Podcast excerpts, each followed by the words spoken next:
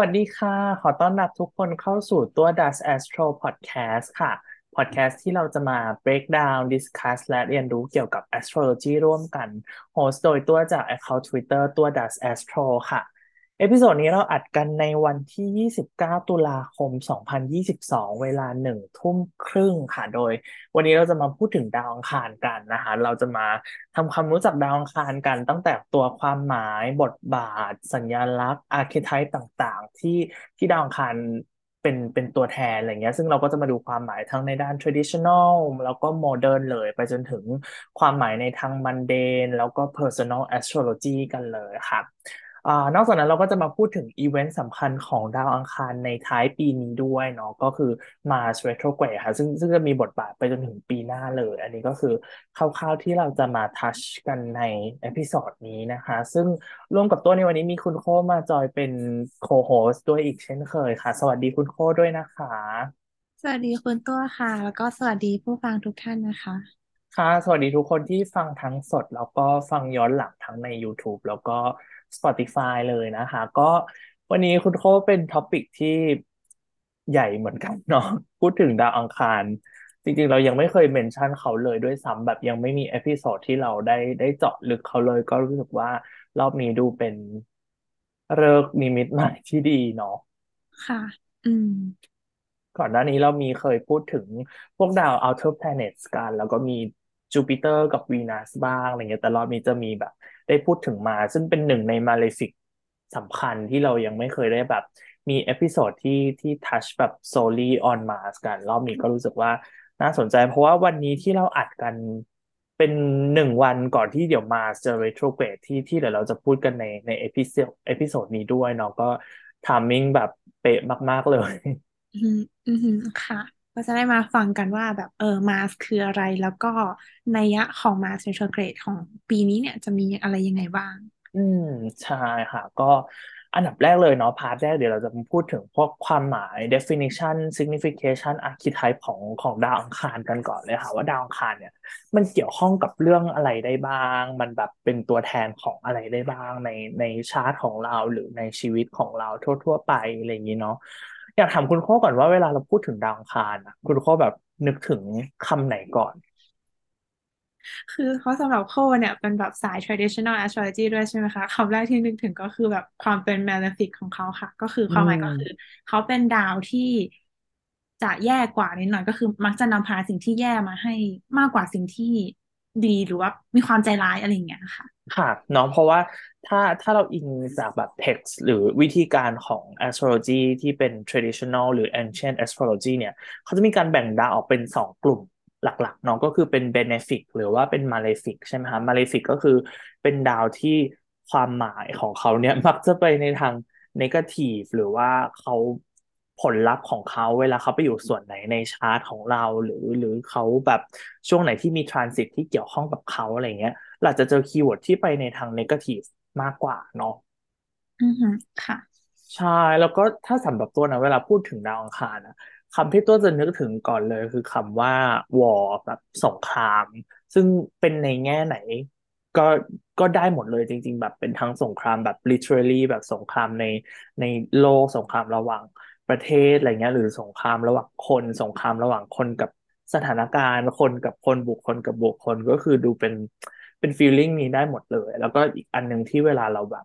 คิดว่าหลาย ๆ คนถ้าเริ่มศึกษา astrology แล้วแบบเซิร์ชหาข้อมูลเกี่ยวกับดาวอังคารคำที่เรามักจะเจอมากที่สุดเลยคือเรื่องแบบ anger เนาะเรื่องของแบบความโกรธความอือฮึแบบว่าอารมณ์ที่เป็น anger ทั้งหมดเลยอะไรอย่างเงี้ยค่ะ อือฮึค่ะ ซึ่งก็ถูกทั้งหมดเลย เพราะว่าดาวอังคารที่เดี๋ยวเราจะมาดูกันเนี่ย คือความหมายแบบเยอะมาก ๆ เลยใช่ แต่ถึงแม้แบบเราจะบอกว่าเขาเป็นมาเลฟิกเนาะแต่คือความจริงแล้วแบบทุกอย่างมันมีด้านดีด้านลบ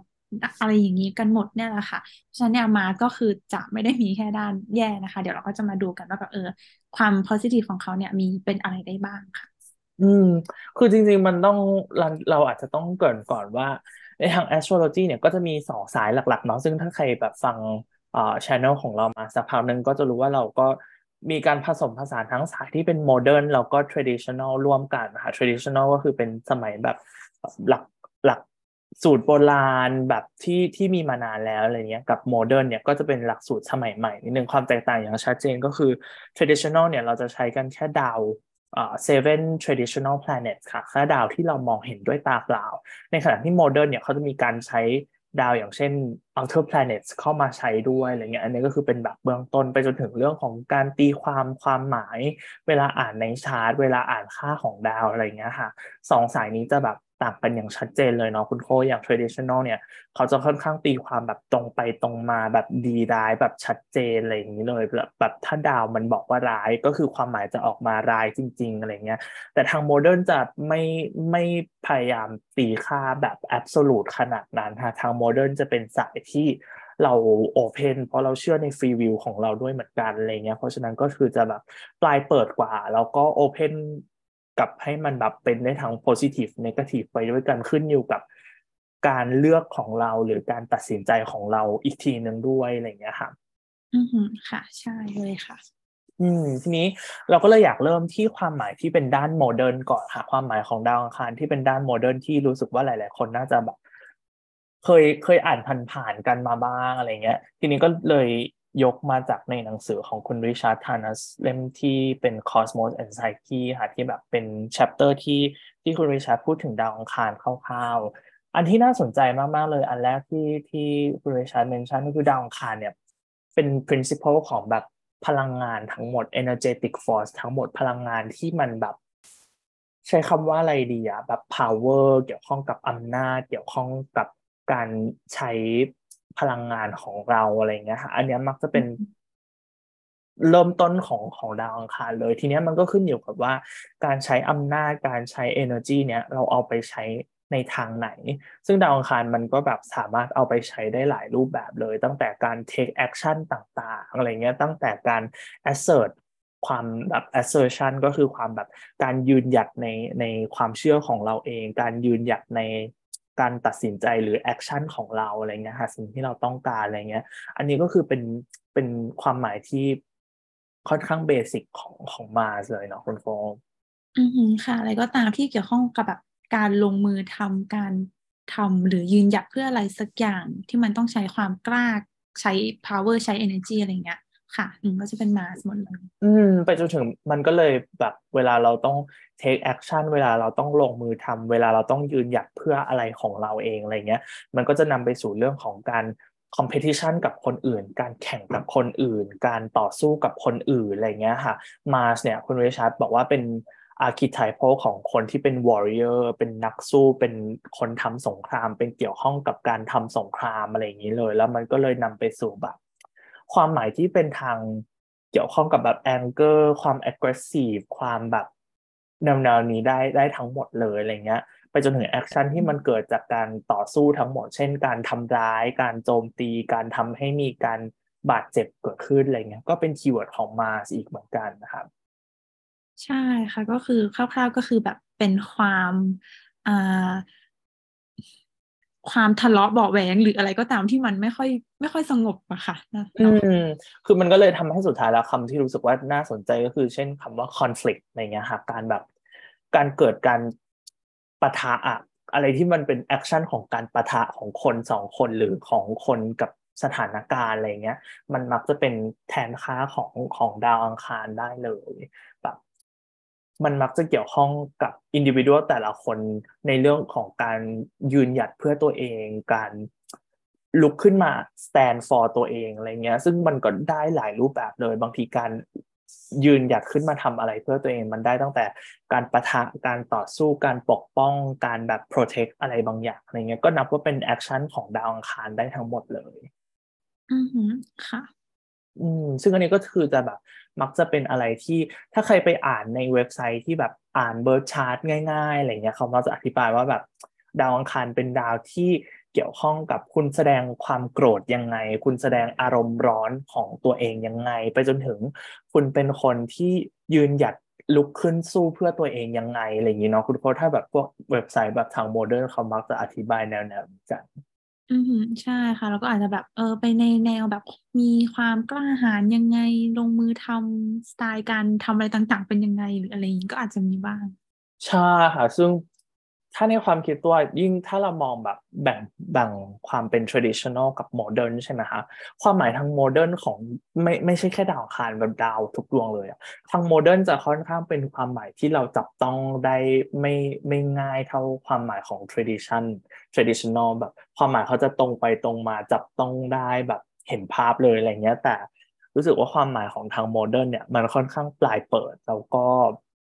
ใช้คำว่าอะไรดี อาจจะแบบ คอนเซปชวลกว่าในความคิดตัวคุณโทษแบบคิดเหมือนกันไหมครับ อืมใช่ค่ะ มันอืมนั่นแหละ มันมีความคอนเซปชวลกว่าจริง ๆ อืม ทีนี้ก็เลยอันนี้เป็นความหมายคร่าวๆของ Mars ในทาง modern เนาะทีนี้อยากให้เอ่ออยากแนะนำเป็นความหมายทาง traditional บ้างค่ะว่า ถ้าเป็นในอดีตเลยเนี่ยเขาจำกัดความของดาวอังคารยังไงกันบ้างอะไรเงี้ย ซึ่งทีนี้เราจะเห็นความแตกต่างกันชัดเจนเลยว่าแบบ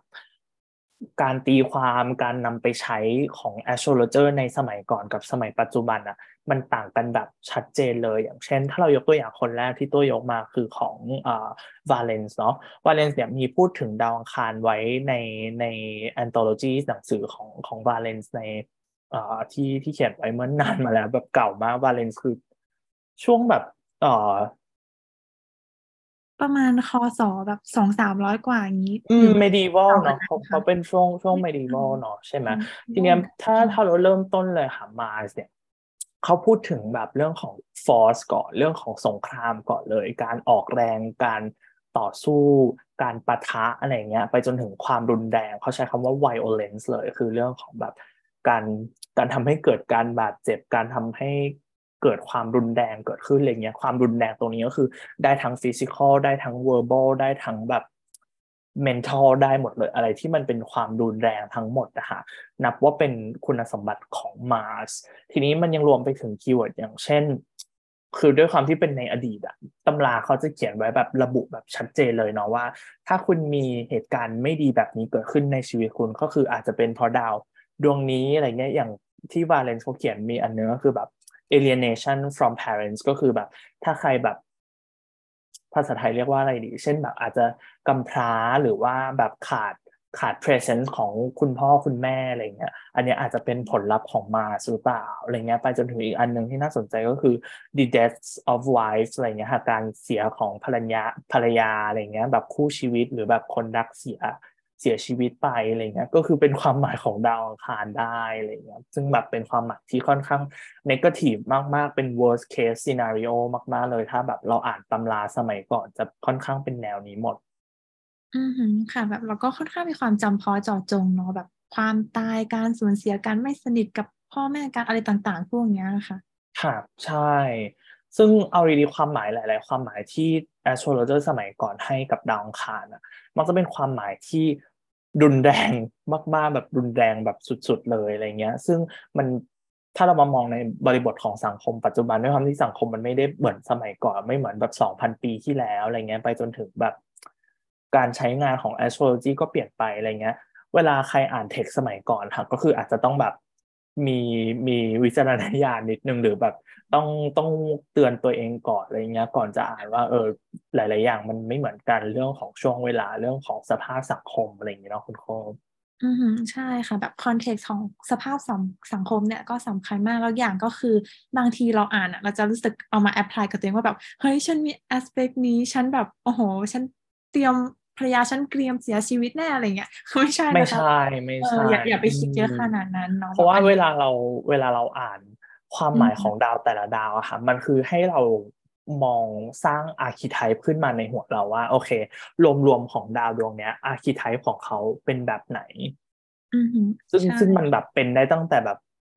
ด้านที่ soft ที่สุดไปจนถึงด้านที่แบบ worst case scenario ที่แบบน่ากลัวที่สุดได้เลย ซึ่งมันก็คือตกเป็นแบบ keyword ของดาวดวงนี้ได้อะไรเงี้ยเพราะฉะนั้นคนที่ศึกษา astrology ก็คือแบบ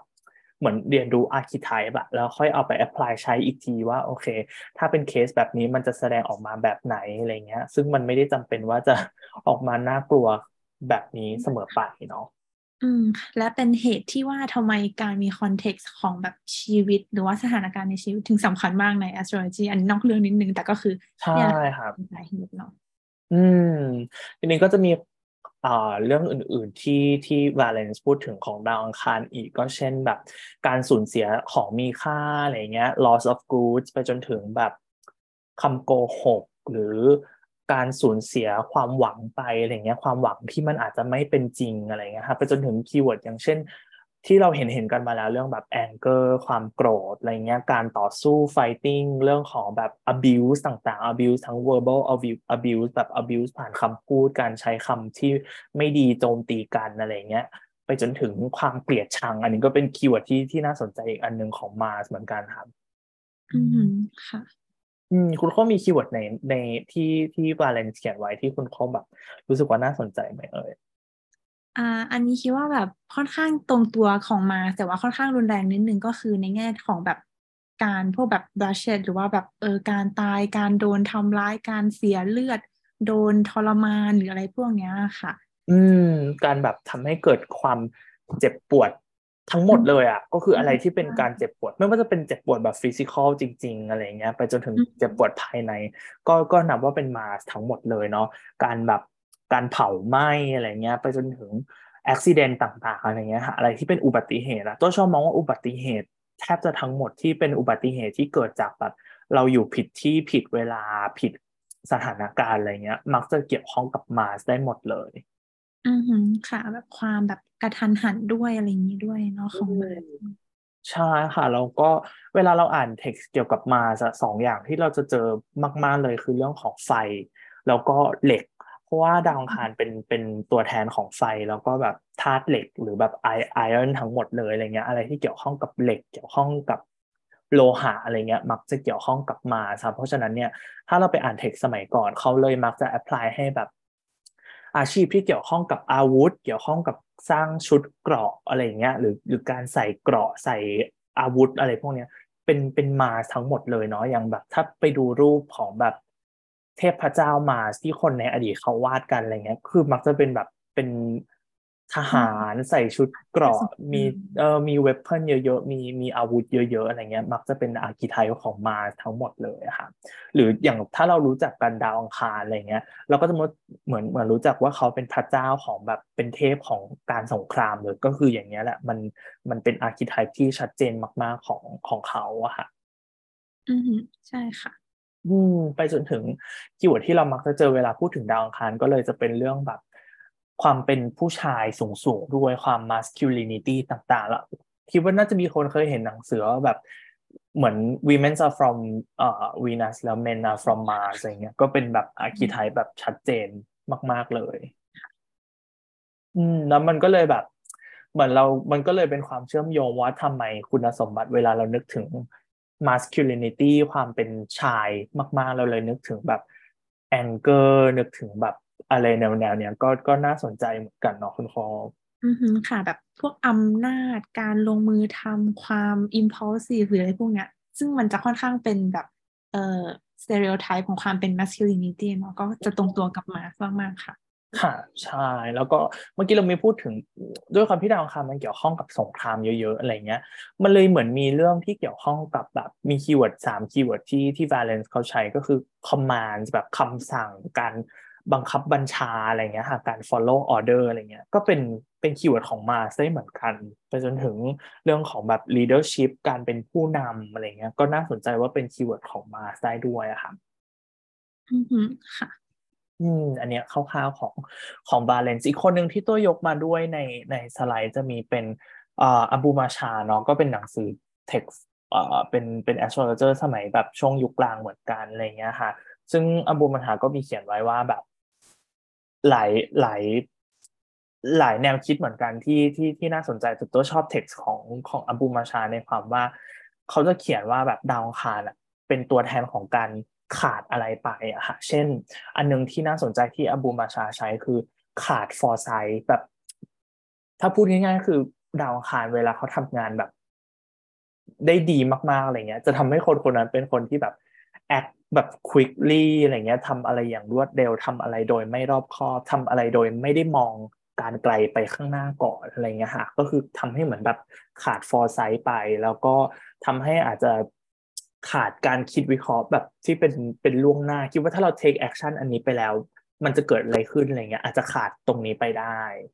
อือหือใช่ค่ะ ก็ก็ตรงตัวของมาสมากมากอืม ก็เลยจะเป็นคำว่าแบบ impulsive เนาะความแบบทำอะไรแบบ ตรงไปตรงมาทำอะไรแบบโดย อาจจะไม่ได้คิดถึง consequence ที่มันจะตามมาอะไรเงี้ยค่ะที่ก็จะมี keyword อื่น ๆ อีก เช่น อันนึงที่ตัวชอบมากคืออ่า passage เนี้ยที่เขียนว่าแบบการขาดขาด piety piety p i e t y แปลว่าแบบความเคร่งทางศาสนาอะไรเงี้ย คนที่ขาดความเคร่งทางศาสนาไปอะไรเงี้ยดูเป็น archetype ของของดาวอังคารมาก ๆ ได้เลยค่ะเพราะว่าดาวอังคารเนี่ยอับูมาชาเขียนว่าจะเป็นคนที่เกี่ยวข้องกับแบบการทำบาป การทำอะไรที่มันไม่ดี การทำความเลวทั้งหมดอะไรเงี้ย อะไรที่เขานับว่าแบบเป็นเรื่อง immoral เป็นสิ่งที่แบบเป็น wickedness ทั้งหมดอะไรเงี้ย เป็นสิ่งที่ไม่ดีอะไรเงี้ย ขาด ซึ่งสิ่งดีๆ ไปอะไรเงี้ยคือนับว่าเป็นมาทั้งหมดเลยอือหือค่ะ อืมหรือแบบ อีกคำหนึ่งที่เขา mention ด้วยก็คือ การขาดไปซึ่ง loyalty อะไรเงี้ย คนที่ไม่ซื่อสัตย์คนที่ไม่แบบ action ที่เกี่ยวข้องกับแบบความไม่ซื่อสัตย์ความไม่ซื่อตรงอะไรเงี้ย ก็เป็น Mars อีกเหมือนกันนะคะอือหือแล้วก็เกี่ยวข้องกับแบบเออการขาดเขาเรียกอะไร connection ที่ดีความสัมพันธ์ที่ดีหรืออะไรก็ก็ได้ด้วยเหมือนกัน อืมใช่ใช่เพราะว่าดาวอังคารถ้าเราดูความหมายหลายๆอันอะมันมักจะเป็นความหมายที่เราทำเพื่อ protect ตัวเองหรือเพื่อเพื่อให้ตัวเองเป็นหลักอะไรเงี้ยเพราะฉะนั้นเวลาถ้าเรามอง archetype ของ Mars มันมักจะเกี่ยวข้องกับแบบ การอยู่รอดการเอาตัวเองก่อนเรื่องของความเห็นแก่ตัวอะไรเงี้ยความ selfish อะครับเป็นเป็น keyword หลัก ๆ ของ Mars ได้เลย มันเลยทำให้แบบมาจะเป็นดาวที่ไม่ได้แคร์เรื่องเรื่องคอนเน็ชันเรื่องการแบบต้องผูกมิตรกับคนอื่น ต้องเป็นมิตรกับคนอื่นอะไรเงี้ยอันนี้ไม่ค่อยเป็นแนวคิดของมาเท่าไหร่ยกเว้นว่า ถ้าถ้าเราผูกมิตรกับคนนี้แล้ว มันจะเป็นผลประโยชน์กับเราในอนาคต อันเนี้ยคือมาน้องคุณโพแต่ถ้าแบบ ถ้าโดยทั่ว ๆ ไปเลยเขาอาจจะไม่ค่อยคำนึงถึงเรื่องพวกนี้เท่าไหร่ อือหือค่ะ อืมคุณโคมีอะไรที่น่าสนใจของอบูมาชาไหมครับ อืม ก็เท่าที่พูดไปก็คิดว่าน่าจะครบนะคะ อืมมันจะมีแบบ คือเขาก็ใช้คำคล้ายๆกับที่ Valens ใช้เลยสำหรับ Abu Ma'shar เช่นเรื่อง anger เรื่อง violence เรื่องความรุนแรง ความโกรธอะไรเงี้ยค่ะ การแสดง aggression ต่างๆอะไรเงี้ย ทีนี้ที่น่าสนใจมากที่อยาก mention คือทั้งของ Valens แล้วก็ทั้งของ Abu Ma'shar เอ่อมันมีนว a นซ์หนึ่งที่น่าสนใจคือเขามี keyword อย่างเช่นแบบการถูกกักขังหน่วงเหนี่ยวการ ถูกแบบเป็น prisoner เป็นนักโทษอะไรเงี้ยก็นับว่าเป็นมาได้ด้วย แต่จริงๆ ถ้าเรามาดูบริบทของดาวดวงอื่นด้วยอะ keyword เหล่านี้ก็ relate กับดาวดวงอื่นได้เหมือนกันเนาะเช่นดาวเสาร์ที่แบบเวลาเรานึกถึงแบบการถูกกักขัง การเป็น prisoner หรือการถูกขับไล่ถูกเนรเทศออกจากที่ไหนสักที่หนึ่งอะเป็น action ที่แบบเราอาจจะนึกถึงดาวเสาร์ได้อีกดาวหนึ่งเพราะฉะนั้นมันเลยมีความแบบแชร์ keyword กันได้ด้วยเหมือนกัน อ๋ออือหือค่ะ อืม ก็เป็นจุดที่น่าสนใจ แต่พอคุณตัวพูดอันนี้แล้วอะอยู่ดี ๆ โคก็นึกออกเลยว่าแบบ เออเพราะว่ามาใช่ไหมคะ เขาเป็นเขา relate กับเรือนที่หก sixth house เป็น house of joy ของ Mars ซึ่งมันเกี่ยวข้องกับแบบ labor หรือการเนี้ยก็เลยนึกถึงว่าแบบ คือสมัยก่อนเวลาเขาเนรเทศอะเขาจะมีแบบเนรเทศไปใช้แรงงานอะไรอย่างเงี้ยนะคะก็รู้สึกว่าแบบเอออันนี้มันก็มีความ Mars มาก ๆ ที่แบบอาจจะไม่ได้ Saturn ขนาดนั้น อือหือ อันหนึ่งที่ตัวนึก ต่อมามันก็เลยเป็นแบบเวลาเราถูกกักขังหน่วงเหนี่ยวอะไรเงี้ย เราอยู่ในกรงเหล็กเราถูกใช้เหล็กโซ่ตรวนอะไรเงี้ย ก็อาจจะเป็นเป็น keyword ของ Mars ได้อีกเพราะว่า Mars เป็น ruler ของแบบเหล็กของโซ่ของอะไรพวกนี้อีกทีหนึ่งอือหืออือหือค่ะอือืมมซึ่งมันก็น่าเลยสนแบบใจใช่ก็เลยอาจจะเป็นเป็นแนวคิดแบบนี้ได้ด้วยเหมือนกัน ทีนี้มันก็เลยแบบ อันหนึงที่เราคุยกันตอนแบบตอน brainstorm เนาะเพราะว่าด้วยความที่ทั้ง Mars กับ Saturn เขาเป็น malefic ทั้งคู่อะไรเงี้ยครับเพราะฉะนั้น malefic ด้วยความที่มันเป็นดาวที่ให้ความหมายเกี่ยวกับด้านที่มันไม่ดีอยู่แล้วอะไรเงี้ยบางทีมันก็เลยควบรวมกันเลยอะไรเงี้ยแบบจริงๆ ดาวเสาร์ก็เกี่ยวข้องกับ accident ได้เหมือนกันอะไรเงี้ยดาวเสาร์ก็เกี่ยวข้องกับสงครามได้เหมือนกันอะไรเงี้ยเพราะฉะนั้นมันก็เลยแบบค่อนข้างไปในทิศทางเดียวกันได้อะไรเงี้ยครับใช่ค่ะ อืมอีกอันหนึ่งที่เรามักจะเจอกับดาวอังคารก็คือเรื่องของเลือดได้ด้วยเนาะเพราะว่าอย่างที่ครูโคเมนชั่นเมื่อกี้เลยเรื่องของแบบ blood shed ทั้งหมดอะไรที่เกิดการ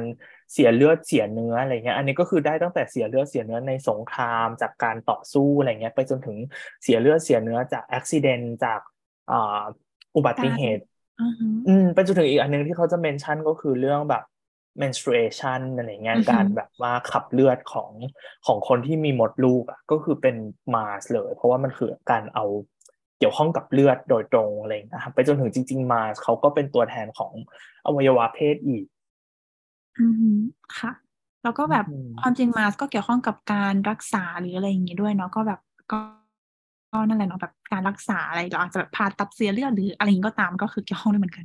ค่ะใช่เพราะว่ามันคือเกี่ยวข้องกับเลือดเกี่ยวข้องกับ คือคือการรักษาตรงเนี้ยมันต่อเนื่องมาจากแบบ เพราะว่ามาเป็นตัวแทนของเหล็กของมีดของเข็มอะไรเงี้ยอะไรที่มันทำให้เราต้องมี penetrate เข้าไปในร่างกายของเราอะไรเงี้ยค่ะอันเนี้ยคือมาทั้งหมดเลย อือฮึค่ะ อืมอันเนี้ยก็คือจะเป็นเป็นคร่าวๆให้ให้เห็นถึงความเปรียบเทียบของแบบ ความหมายในในอดีตกับความหมายในปัจจุบันค่ะว่า astrologer ในในสมัยที่มันแตกต่างกันอะไรเงี้ยยุคสมัยที่แตกต่างกัน เขาให้คำจำกัดความของดาวดวงเดียวกันอย่างเงี้ยเปลี่ยนไปยังไงได้บ้าง ไปจนถึงความซอฟต์กับความน่ากลัวของมันที่ที่เปลี่ยนไปด้วยอะไรเงี้ยแบบถ้าเราไปอ่านของของอาบูมาชาถ้าใครไปอ่านเต็มๆเลยอะคือมันมีเรื่องที่แบบอย่างเช่น การหย่าร้างการสูญเสียบุตรในครรภ์อะไรเงี้ยค่ะคือแบบค่อนข้างเป็น keyword ที่ น่ากลัวเลย แต่จริง ๆ มันก็อย่างที่เราบอกว่าเวลาเราเอามาใช้ในชาร์ตของเราเอง มันไม่ได้แปลว่าจะออกมาเป็น worst case scenario แบบนี้เสมอไปเนาะอือฮึค่ะ อืม ทีนี้เราก็เลยเดี๋ยวมาเจาะลึกความหมายของดาวอังคารในหลาย ๆ แง่กันค่ะทีนี้ก็คือจะเป็นการรวมแบบความหมายทั้งอดีตปัจจุบันมามาเข้าร่วมกันเลย ก็เลยแบบ ตัวลองจัดแบบมาเป็น bubble แต่ละกลุ่มก้อนดูว่าความหมายของดาวอังคาร เป็นรูปแบบแต่งเทบาค่ะทีนี้รวมเริ่มที่สไลด์แรกที่เราดูกัน อันที่ตัวรู้สึกว่าเราเราหยิบมาเป็นเป็น bubble แรกเลยอะคือเรื่องของอย่างที่เราบอกว่าเป็น power เนาะคุณโคแบบดาวอังคารเป็นดาวที่เกี่ยวข้องกับแบบการการแสดงอำนาจ การทำให้เห็นอำนาจอะไรเงี้ยค่ะคือหรือการใช้อำนาจในในทางไหนก็ตามอะไรเงี้ย การใช้อำนาจ take action ต่างๆ อือ ค่ะ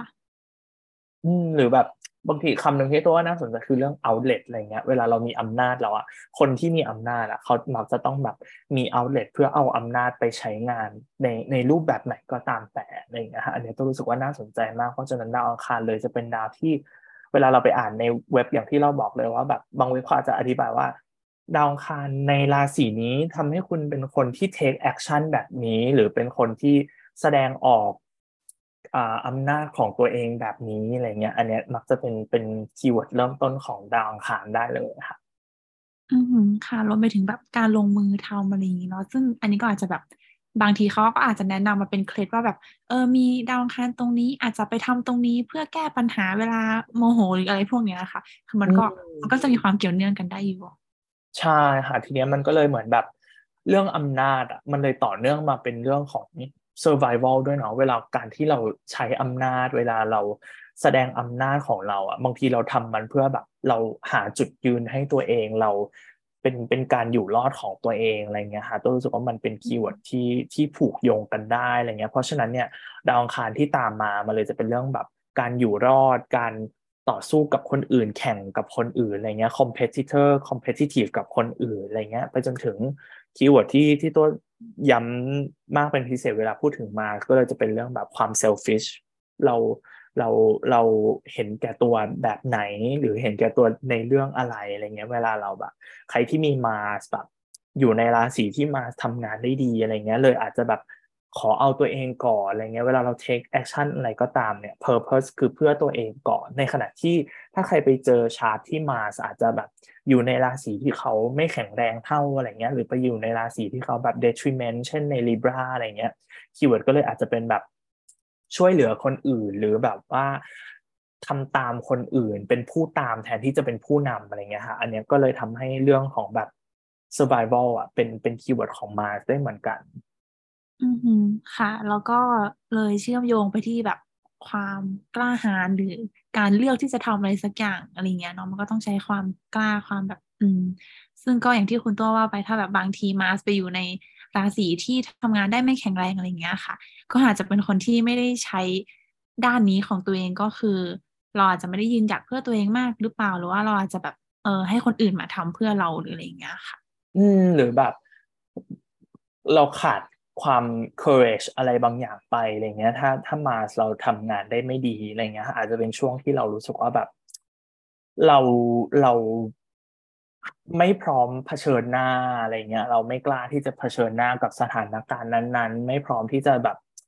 say yes กับ opportunity นี้ที่เข้ามาในชีวิตของเราอะไรเงี้ยเพราะเรารู้สึกว่าเรายังมีความกลัวเรายังไม่กล้าว่าแบบ เอ้ยถ้าเราตอบตกลงอันนี้ไปแล้วมันมันจะดีจริงไหมอะไรเงี้ยก็เลยจะมีเรื่องของแบบ courage มาเกี่ยวข้องได้ด้วยค่ะ เวลาพูดถึง Mars อือฮึใช่ค่ะทีนี้อันถัดมาก็เลยจะเป็นเรื่องแบบอันที่อันที่มันต่อเนื่องมาจากเรื่องของแบบ power เรื่องของแบบ การใช้อำนาจอะไรเงี้ยครับมันเลยจะเป็นเรื่องแบบความต้องการภายในของเราได้ด้วยเนาะเวลาใครอ่านในในเว็บไซต์ที่เกี่ยวข้องกับมาอะไรเงี้ยเราอาจจะเจอคำว่า passion ก่อนเลยเนาะคุณโคแบบความต้องการแบบปัญหาอะไรเงี้ยความต้องการที่มันเป็นแบบดีไซเนอร์ของเราเลยอะไรเงี้ยมักจะเป็นดาวองคารซึ่งก็คือเป็นความต้องการได้หลายรูปแบบเลยเนาะคือเป็นทั้งความต้องการเพื่อแบบ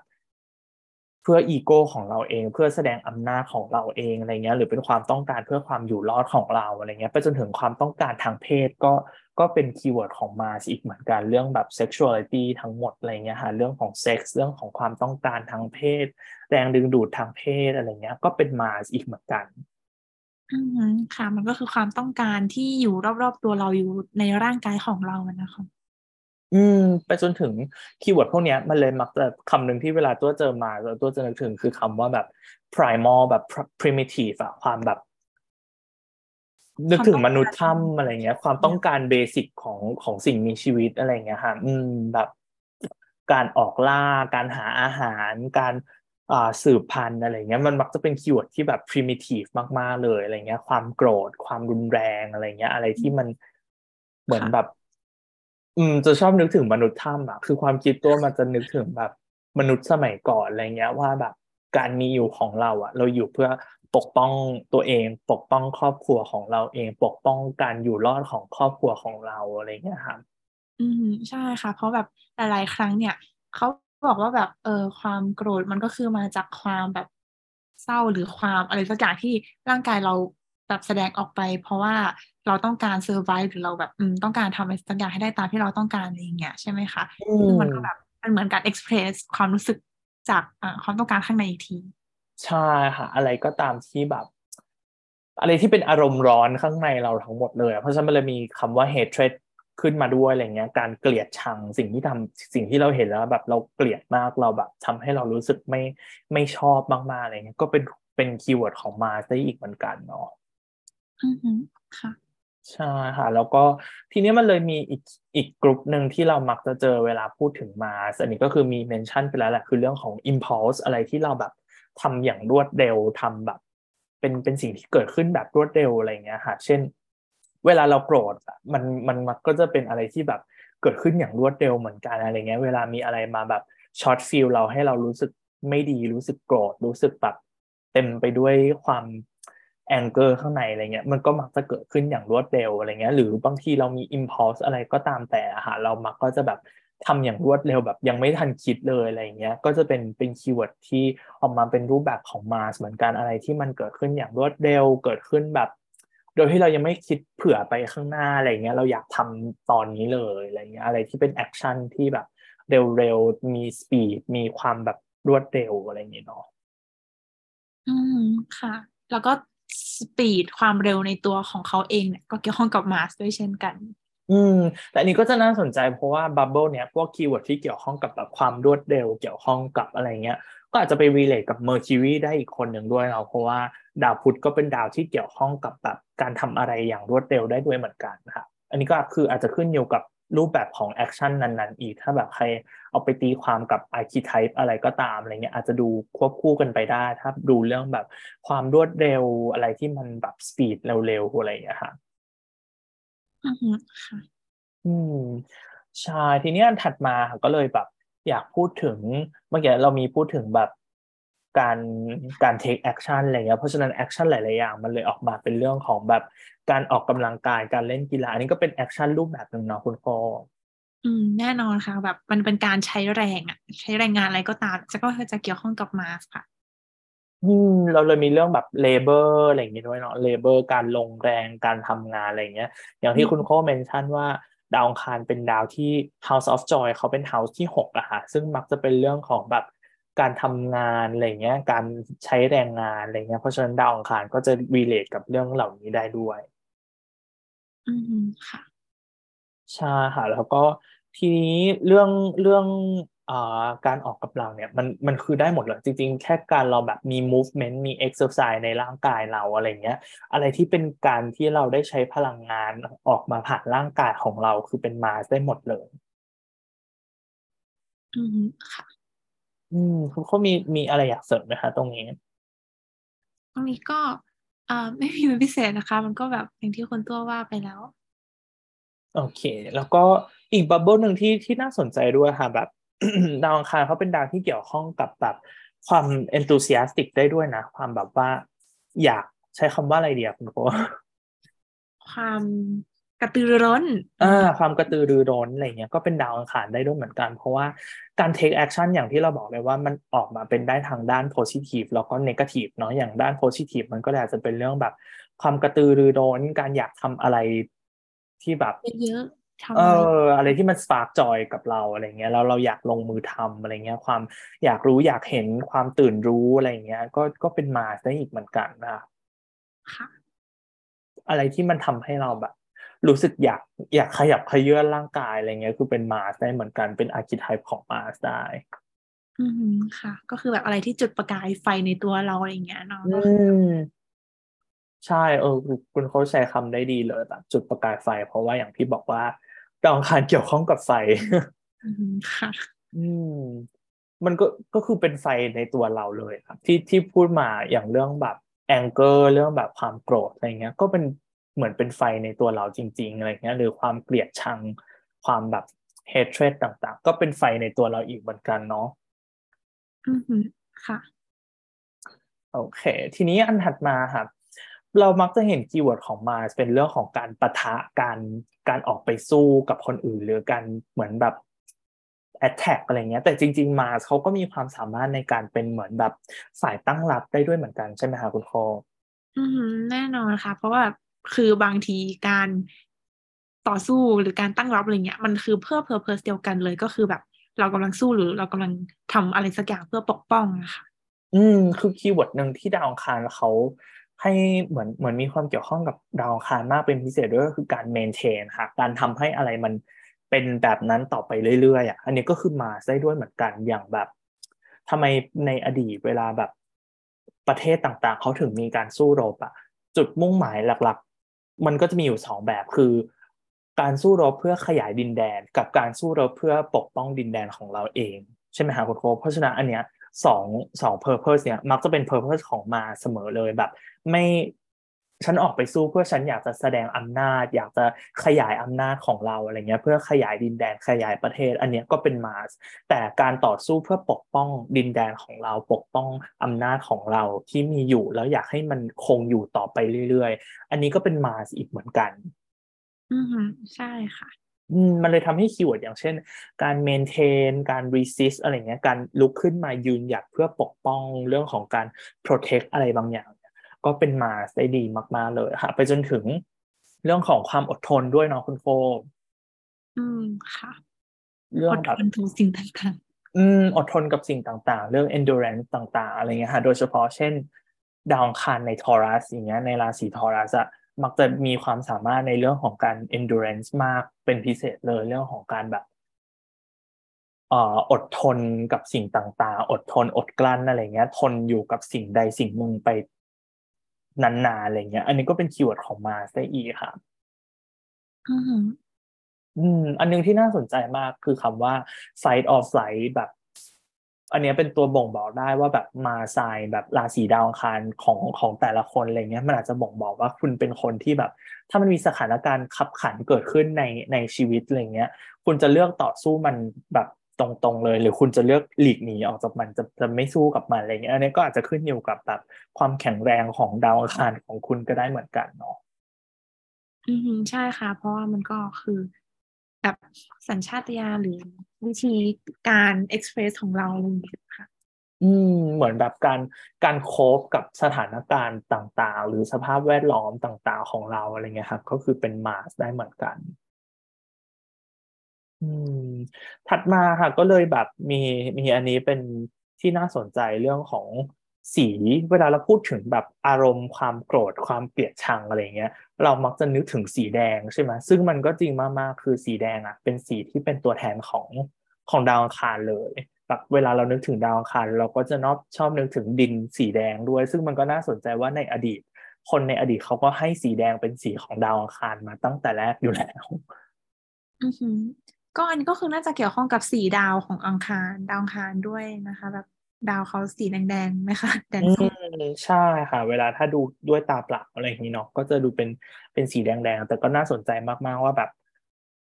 อันนี้มันก็ดูเป็นทาง sociology ดีเนาะคุณโคแบบเวลาเราพูดถึงแบบ คือมันก็จะมีภาษาที่เราใช้อีกเหมือนกัน เช่นแบบในภาษาอังกฤษจะมีคำแบบว่า seeing red อย่างอะไรอย่างเงี้ย การมองเห็นสีแดงอะพูดแปลตรงๆคือมันแปลว่าแบบโกรธอะแปลว่าแบบ seeing red คือแบบ เห็นสีแดงในหัวแบบเต็มไปด้วยความโกรธขึ้เต็นมหไปน้าด้วยความเกลียดอะไรเงี้ยใช่แบบสีแดงขึ้นหน้าเวลาเราโกรธอะไรเงี้ยก็คือเป็น action ของ Mars แบบตรงๆเลยสำหรับสีแดง อือหือค่ะอืมเออแต่แบบอันนี้ต้องต้อง disclaimer เล็กๆนิดนึงนะคะว่าแบบสีของดาวบางทีเนี่ย คือมันเป็น topic ที่ค่อนข้างจะแบบเหมือนหลาย ๆ หลาย ๆตำราอะไรเงี้ยค่ะเขาเห็นไม่ตรงกันเลย อืมเพราะนั้นก็ แต่คือในแง่ของแบบเออ มันก็จะมีแบบบางสีที่แบบเรารู้ว่าเออดาวนี้เกี่ยวข้องกับสีนี้ แต่คือบางอย่างอย่างเช่นแบบสีชมพูอะไรเงี้ยค่ะ บางดาวก็จะไม่เกี่ยวข้องกับสีชมพู แต่บางตำราก็บอกว่าสีชมพูเป็นของดาวศุกร์หรืออะไรอย่างเงี้ยค่ะอืมใช่ เพราะว่าเรื่องสีมันปัจเจกมากๆเลยแล้วแบบ มันขึ้นอยู่กับ perception ของช่วงยุคสมัยอีกด้วยอะว่าแบบในยุคสมัยนั้นเขา perceive สีนั้นยังไงอะไรเงี้ย ไปจนถึงแบบ background ของ คนแต่ละคนก็ไม่เหมือนกัน เราก็ perceive ดาวไม่เหมือนกันอะไรเงี้ย มันก็มันก็ขึ้นอยู่กับ archetype ตรงนี้อีกเนาะแบบ อันนึงที่ตัวว่าน่าสนใจคือที่ที่ตัวอ่านคืออย่างคุณวิลเลียมลิลลี่อะครับเขาให้สีเหลืองเป็นของดาวอังคารด้วยอะไรเงี้ยโทนที่แบบแดงส้มเหลืองอะ ให้เป็นดาวอังคารหมดเลย แต่จริง ๆ แล้ว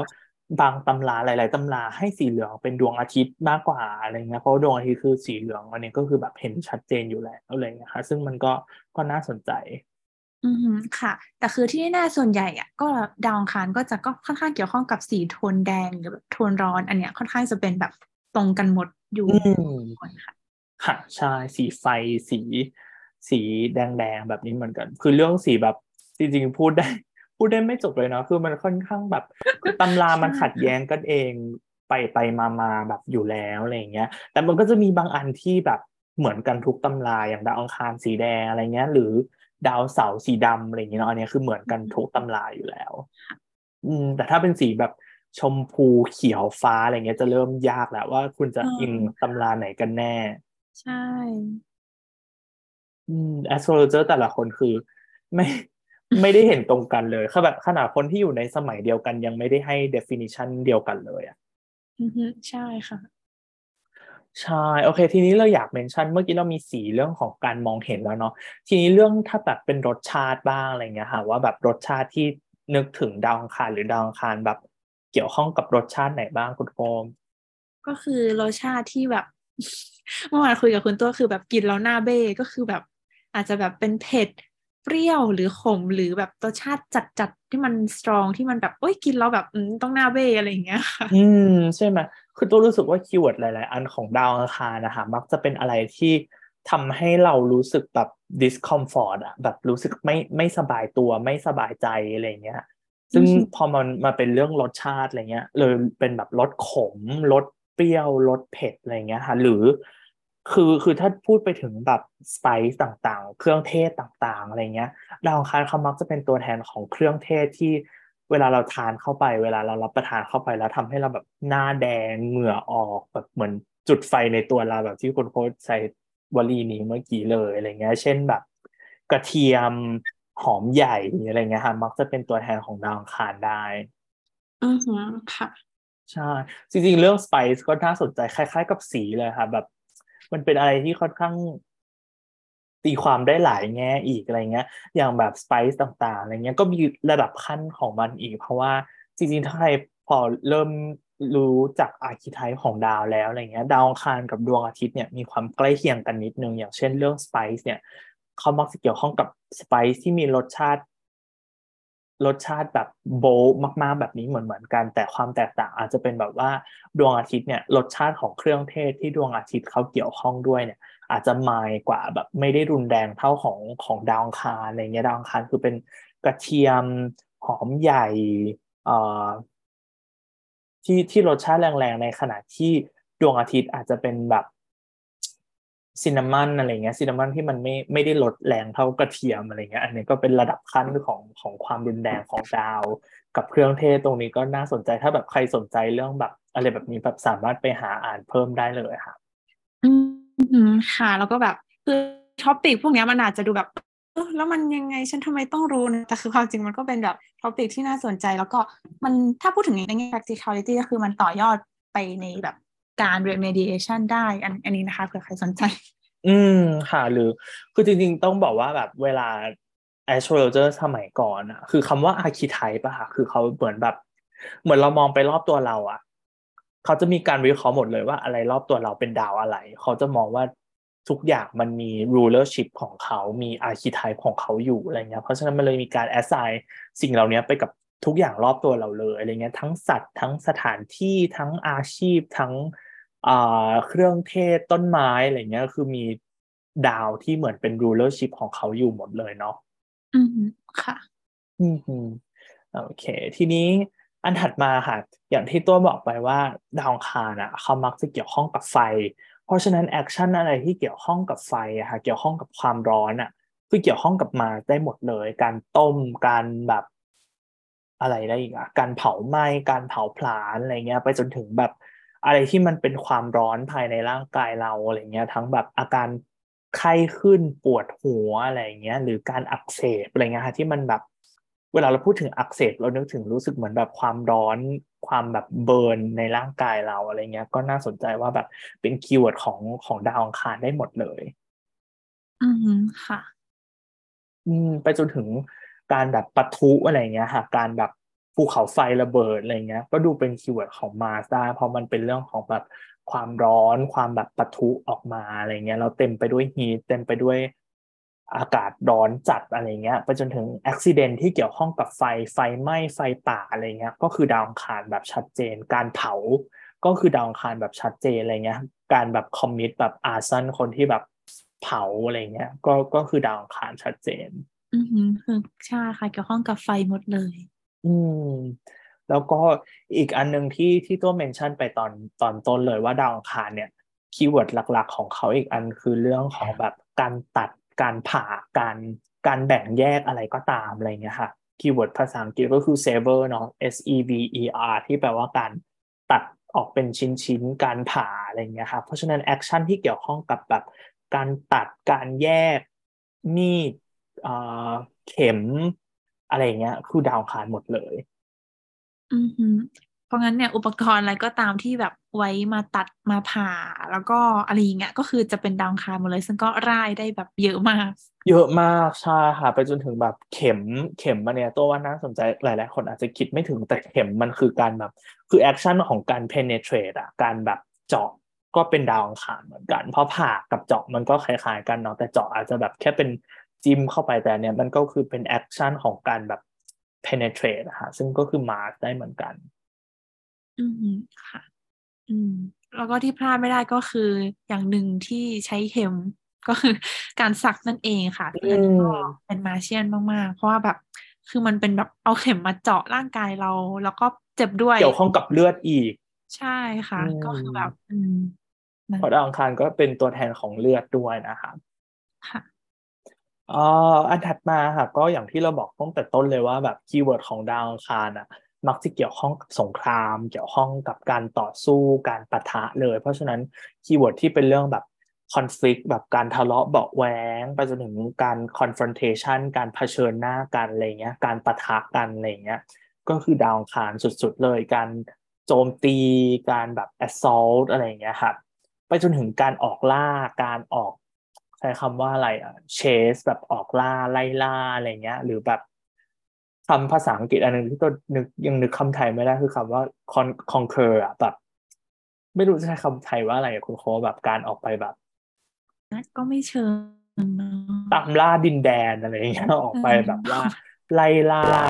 คนรอบตัวอะไรอย่างเงี้ย ก็ดูแบบเป็นเป็น action ของ Mars ได้เหมือนกันนะครับไปจนถึง การทะเลาะเบาะแว้งตั้งแต่ระดับย่อยๆเลย ไปจนถึงระดับใหญ่ อะ คือเป็นเป็น Mars ได้หมดเลย อืมค่ะ อืมไปจนถึงสิ่งต่างๆ ที่มันเกิดขึ้นได้จากการแบบสู้รบอะไรเงี้ยฮะซึ่งอันนี้เราสามารถเอามาตีความให้แบบเป็นเป็นบริบทสมัยปัจจุบันได้นะ แต่ว่าถ้าเป็นบริบทในอดีตก็อาจจะเป็นเรื่องแบบการทรมาน การก่อให้เกิดแบบการตกเลือดอะไรเงี้ย การแบบลงโทษ การกักขังหน่วงเหนี่ยว การเนรเทศขับไล่อะไรเงี้ยครับเป็นมาสได้หมดเลย อืมค่ะ อืม เขามีอันไหนที่น่าสนใจของหน้านี้ไหมครับ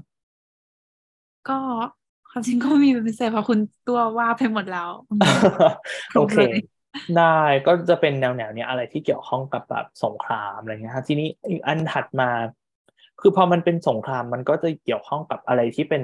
military ด้วยเนาะคุณโคอืมก็แบบอะไรก็ตามที่มันเป็นแบบเออการทำสงครามทหารเอาวุธยุทโธปกรณ์ต่างๆ การแบบจัดทัพจัดรบอะไรอย่างเงี้ยค่ะ จะเกี่ยวหมดเลย อืม อย่างที่เราบอกว่าดาวองคารเนี่ย ด้วยความที่มันเป็นเรื่องของการแบบ take action การ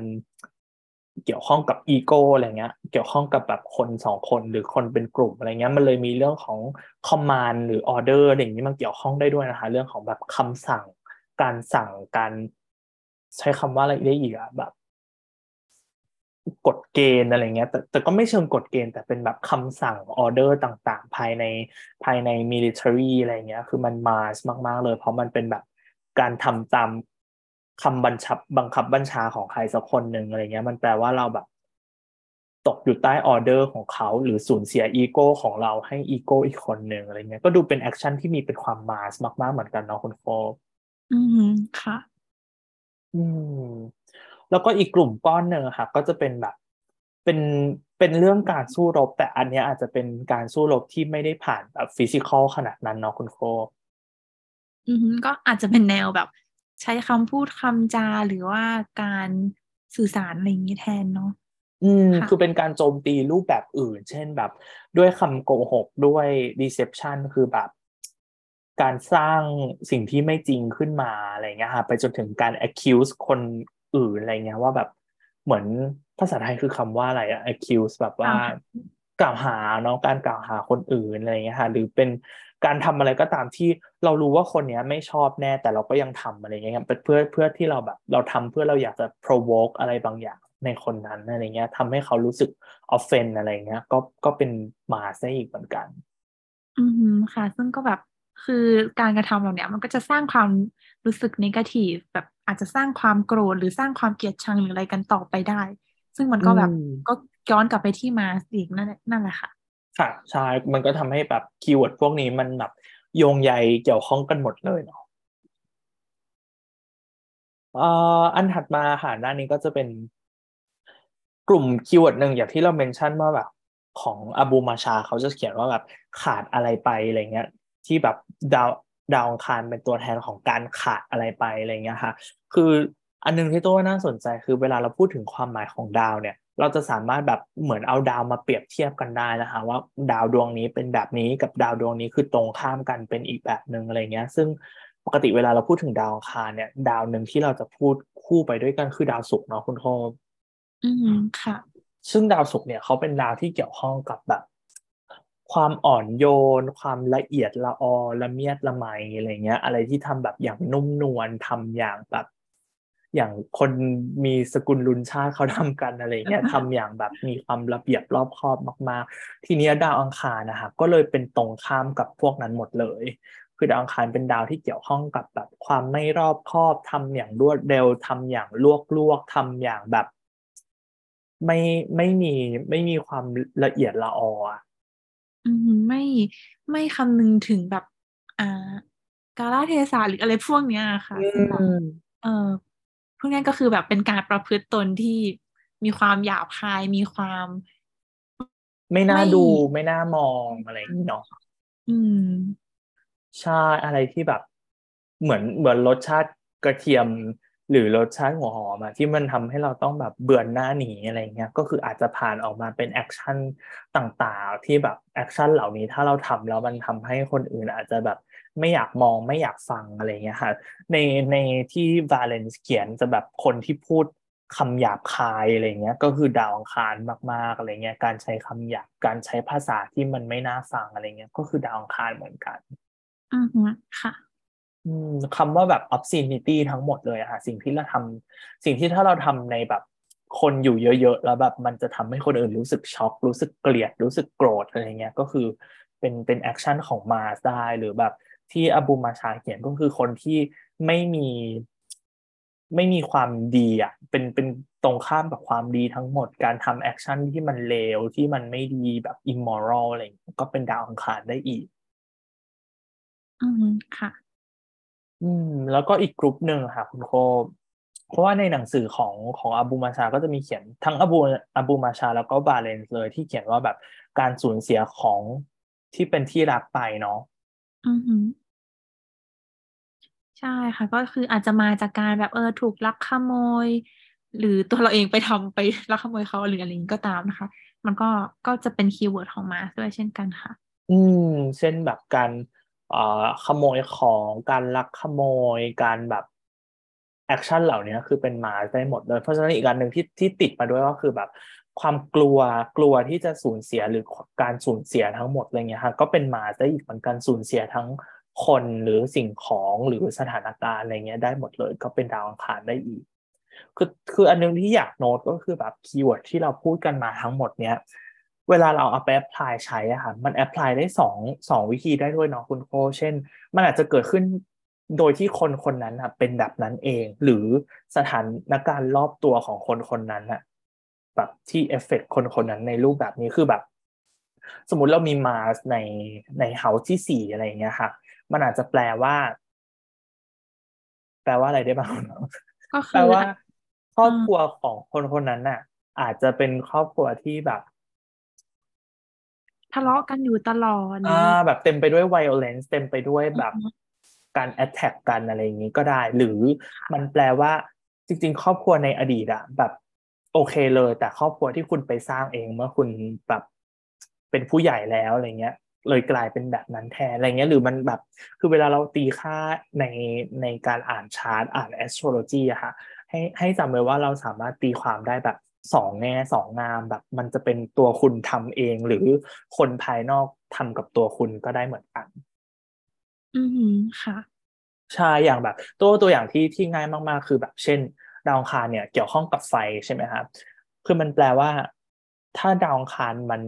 มีตำแหน่งอะไรก็ตามที่มันน่าสนใจมากๆในชาร์ตอะไรเงี้ย เช่น ดาวอังคารในเฮาส์ที่สิบในราศีธาตุไฟอะไรเงี้ย รูปแบบหนึ่งที่ตีความได้ก็คือ คุณอาจจะมีอาชีพที่เกี่ยวข้องกับการทำงานกับไฟทำงานกับความร้อนอะไรเงี้ย หรืออีกรูปแบบหนึ่งคือ อาจจะมีเหตุการณ์ในชีวิตคุณที่เกิดขึ้นแล้วเกี่ยวกับไฟ อาจจะเป็นอุบัติเหตุแล้วมันทำให้แบบเป็นข่าวที่แบบคนเห็นเยอะๆอะไรเงี้ย ก็ได้ทั้งคู่เลยอะค่ะ อือฮึเหมือนแบบเป็นที่รู้จักไปเพราะข่าวนี้อยู่อะไรเงี้ยเนาะอืมใช่ไหมคือมันแบบ อันเนี้ยเราสามารถเอาไปตีความได้ แล้วแต่อีกแล้วแต่แบบ ค่าของดาวอีกทีหนึ่งอะไรเงี้ย อันนี้ก็คือสามารถเอาไปใช้ได้แบบหลายรูปแบบเหมือนกัน พวก keyword ทั้งหมดเหล่านี้ อือฮึค่ะ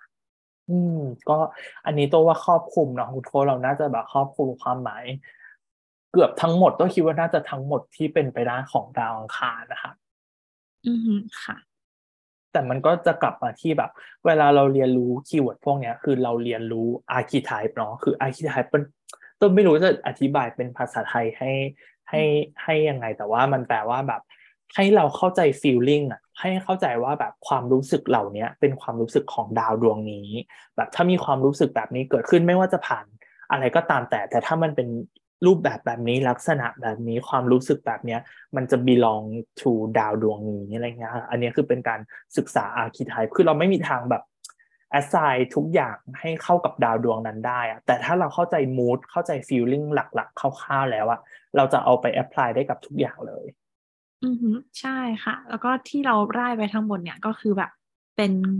keyword ที่ครอบคลุมมากๆแล้วคิดว่าน่าจะแบบสามารถช่วยให้รับรู้ว่าแบบเออมีเหตุการณ์นี้เข้ามาอ๋อแสดงว่ามันต้องเกี่ยวข้องกับ Mars แน่อะไรเงี้ยน่าจะช่วยให้เรารู้ได้ค่ะ ค่ะใช่ค่ะอันนี้คือเป้าประสงค์ที่แบบ เราอยากให้ให้ทุกคนแบบเวลา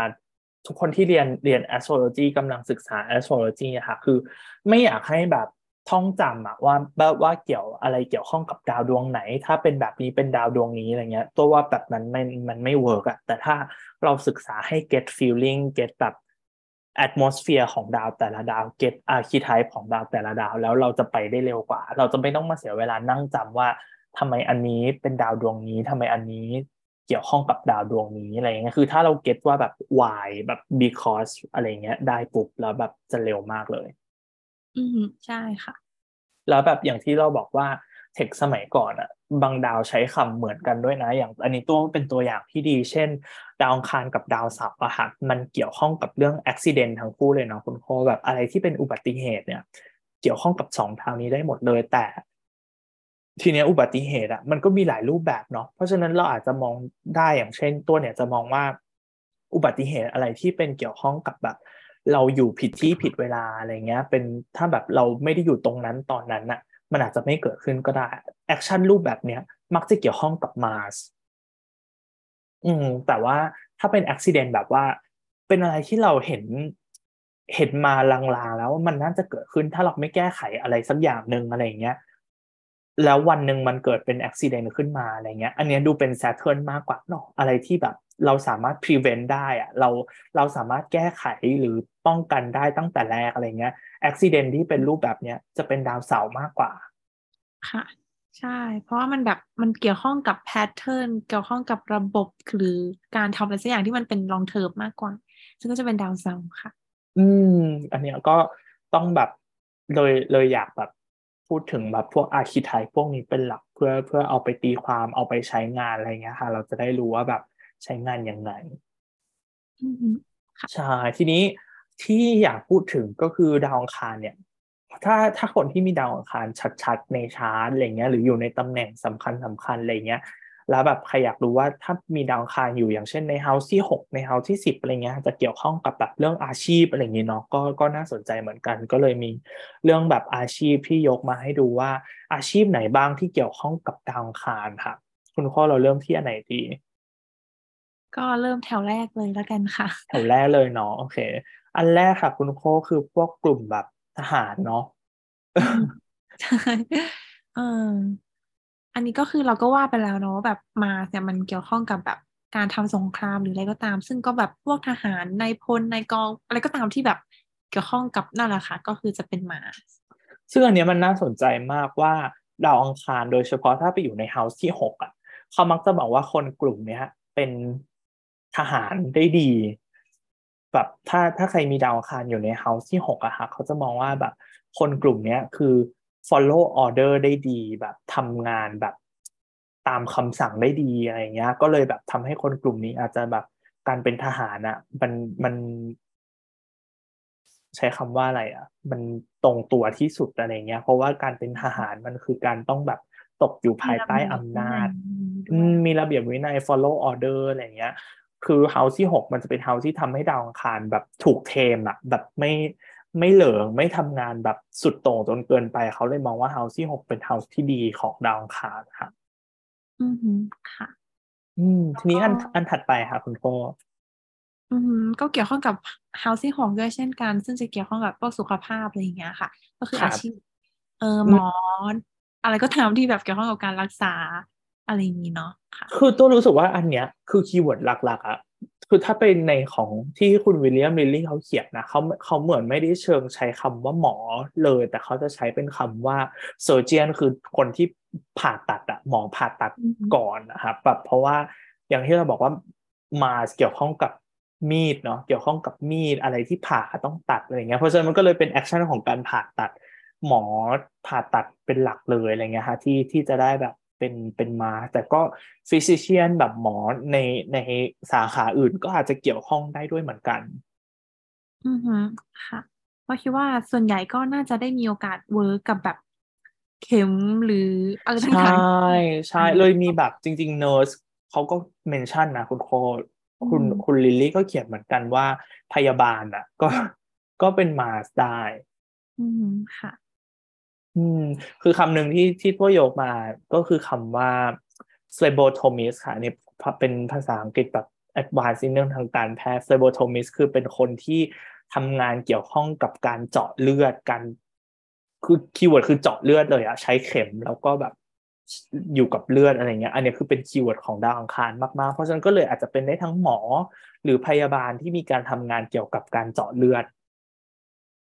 อืมค่ะ ค่ะ แล้วก็เมื่อกี้เรา mention ทหารเนาะทีเนี้ย อย่างที่เราบอกว่า keyword ของดาวอังคารอะ เกี่ยวข้องกับอาวุธทั้งหมดเลยอะแบบอะไรที่นับว่าเป็นอาวุธต่างๆอะไรเงี้ยค่ะถ้าเป็นเทคสมัยก่อนเขาเลยจะบอกว่าคนที่เป็นอ่าคนที่แบบทำปืนทำ armor ทำชุดเกราะอะไรเงี้ย ก็คือดาวอังคารไปจนถึง อะไรที่เกี่ยวข้องกับเหล็กอย่างที่บอกว่าดาวอังคารเนี่ยจะเกี่ยวข้องกับธาตุเหล็กหรือหรือโลหะเป็นพิเศษ เพราะฉะนั้นแบบพวก สมิธต่างๆอะไรเงี้ยพวกบ้านช่างที่ทำงานกับโลหะกับเหล็กอะไรเงี้ยครับก็คือมาเหมือนกัน หรือถ้าเป็นในปัจจุบันก็อาจจะแบบเป็นโรงงานที่เกี่ยวข้องกับเหล็ก เกี่ยวข้องกับโลหะอะไรเงี้ย ก็เป็นดาวอังคารได้อีก อืมใช่ค่ะ เพราะแบบมันเกี่ยวข้องกับทั้งโลหะ แล้วก็ทั้งความร้อนด้วยเนาะแบบการแบบตีเหล็กกันอะไรก็ตาม ใช่ค่ะอืมแบบ อืมอะไรที่ที่เป็นคือคือถ้าเรามา apply ในสมัยเนี้ยเพราะว่า keyword ที่ที่ยกมาในในอาชีพในเทคสมัยก่อนมันมักจะเป็นแบบอาชีพ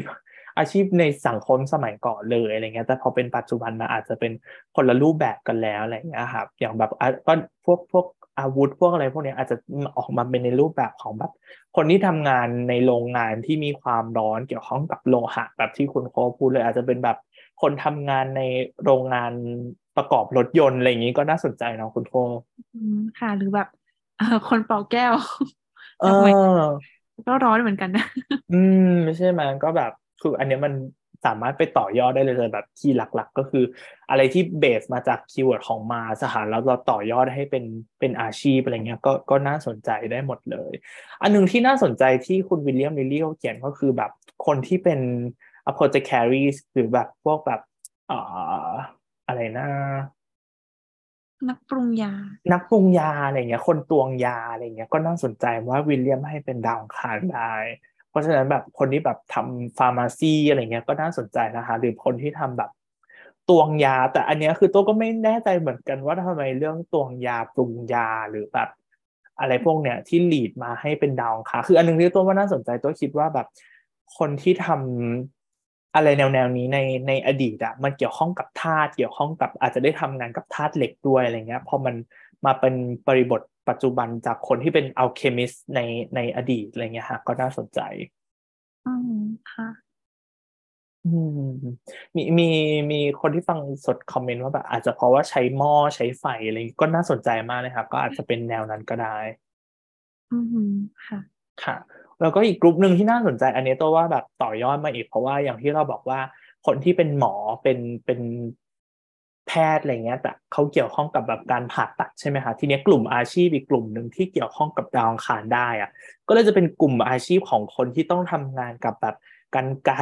มีดอะไรอย่างเงี้ยอยู่ตลอดเวลา เช่น ช่างตัดเสื้อ ช่างตัดผมอะไรเงี้ย ซึ่งแบบน่าสนใจมากแบบ ช่างตัดผมอาจจะเป็น Mars ก็ได้ หรือจริง ๆ เป็นวีนัสก็ได้เหมือนกันเพราะผมการทำทำให้เราสวยงามอะไรเงี้ย ก็คือแบบเนาะเป็นได้ทั้งคู่อะไรเงี้ยก็น่าสนใจ อืมก็คือความจริงเนี่ย keyword ของ Mars ที่แบบหลายคนอาจจะคิดไม่ถึงอะคือแบบการทำอะไรก็ตามด้วยมืออะไรเงี้ยค่ะ แบบอืมของ handmade handcraft หรือใช้มือทำโน่นนั่นนี่เพราะมันแบบมันจะเกี่ยวข้องกับ ว่าเราต้องแบบเออ เราต้องตัดนั่นนี่เราต้องเย็บเราต้องอะไรก็ตามอะไรเงี้ยครัค่ะบมันก็จะเกี่ยวกับกับมาหมดได้ มันเกี่ยวข้องกับการความอดทนได้ด้วยเนาะเรื่องแบบ endurance ของมาอะไรอย่างเงี้ยแล้วแบบการทำอะไรที่เป็น handmade หรือการทำอะไรที่มันใช้มืออะมันต้องต้องใช้สกิลใช้ความอดทนนะครับอือหือค่ะ อืม อีกกลุ่มหนึ่งที่ตรงตัวเลยก็คือแบบพวก carpenters พวกแบบช่างไม้อะไรอย่างนี้เนาะก็อยู่กับแบบตะปูอยู่กับค้อนอยู่กับพ วกโลหะพวกนี้อีกอะไรเงี้ยฮะการตัดไม้ตัดอะไรพวกเนี้ยก็ก็เป็น Mars อีกกลุ่มที่เอ่อ keyword คล้ายๆ กันเนาะก็จะเป็น butcher คนแบบทำงานแล่เนื้อตัดเนื้อขายแบบอะไรอะเขาต้องไม่รู้ว่าสถานที่แบบมีภาษาไทยเรียกว่าอะไรอะพวกแบบว่า เพราะว่าถ้าเป็นภาษาอังกฤษเขาก็จะเป็น butcher ตรงตัวเลยเนาะแต่ภาษาไทยแบบ ร้านขายหมูขายอะไรอย่างเงี้ยค่ะแผงหมูแผงไก่ในตลาดอะไรเงี้ยก็แบบ อันเนี้ยเป็นเป็น archetype ของดาวอังคารได้แบบตรงตัวเลย คนแล่เนื้ออะไรอย่างเงี้ยเนาะแล้วก็โรงเชือดเนี่ยคือคือมาแบบเต็มที่เลย อืมค่ะ อืมเออกรุ๊ปไหนอีกดีคะคุณโคอ่า Firefighter เนาะอันนี้ตรงตัวเนาะคุณโคอืมใช่ มันก็ก็คือทำงานกับไฟค่ะ อืมทำงานกับไฟกลุ่มแรกที่เราจะนึกถึงเลยก็คือแบบ นักดับเพลิงใช่ไหมคะแบบคนดับเพลิง ทีนี้กับไฟอีกกลุ่มหนึ่งก็เลยจะเป็นกลุ่มแบบเชฟเนาะคุณโคกรุ๊ปอาหารขกรุ๊อปงอาหารข้าวหวาน อืม ทั้งข้าวทั้งหวานทั้งขนมปังอะไรเงี้ยก็ต้องอยู่กับตู้อบเตาอบทั้งวันอะไรเงี้ย ซึ่งมันก็คือมาสุดๆเลยเรื่องความร้อน ใช่ แล้วคือของพวกเนี้ยมันต้องแม่นเรื่อง temperature มากๆเลยเหมือนกันใช่ไหมคะ เพื่อจะทำให้มันออกมาดีอะไรเงี้ยแบบอบขนมปังเงี้ย ถ้าความร้อนสูงเกินมันไม่ใช่อบยีสต์ตายหรืออะไรเงี้ย ขนมปังไม่ฟูหรืออะไรเงี้ยค่ะ คือแบบอืมันต้องอยู่มกับอุณหภูมิกับความร้อน ค่ะ อืม ก็คือเลยเลยจะอาจจะมีเรื่องแบบสกิลที่มันต้องเป๊ะแบบนี้เข้ามาเพิ่มอีกเนาะอือฮึค่ะ ทีนี้ถัดมาก็เลยจะเป็นกลุ่มที่เกี่ยวข้องกับเข็มค่ะอย่างที่อ่าอย่างที่บอกไปเลยว่าดาวอังคารเกี่ยวข้องกับเข็ม ก็เลยอาจจะเป็นแบบศิลศิลปินที่แบบเป็นนักสักอะไรเงี้ย คนสักอะไรเงี้ยค่ะก็น่าสนใจ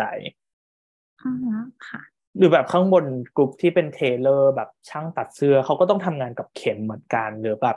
คนแบบ watchmaker อะไรเงี้ย ก็เป็นเกี่ยวข้องกับเข็มเข็มนาฬิกาอะไรเงี้ย อือฮึค่ะ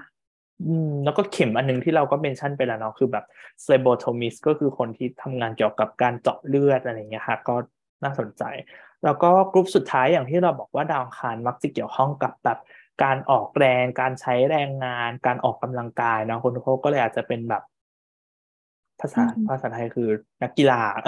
อือฮึค่ะ ใช่อืมหรือมีจะอะแบไรบเอที่อพวกแนวพวกเทรนี้นน่าสนเนอใจร์อะไรอ่าประมาณอะไรอย่างนั้นก็ได้หมดเลย คืออันนี้ก็คืออย่างที่เราว่าไปใช่ไหมคะ มันจะเป็นแนว archetype อะค่ะ หลายๆ คนเนี่ยในชีวิตอาจจะแบบเหมือนเราไม่ได้ทำอาชีพนี้ตรงๆ แต่ส่วนหนึ่งในอาชีพของเรามี หัวข้ออืที่เราพูดมไปเงี้ยค่ะ มีเยอะอะไรอย่างนี้ก็เป็นไปได้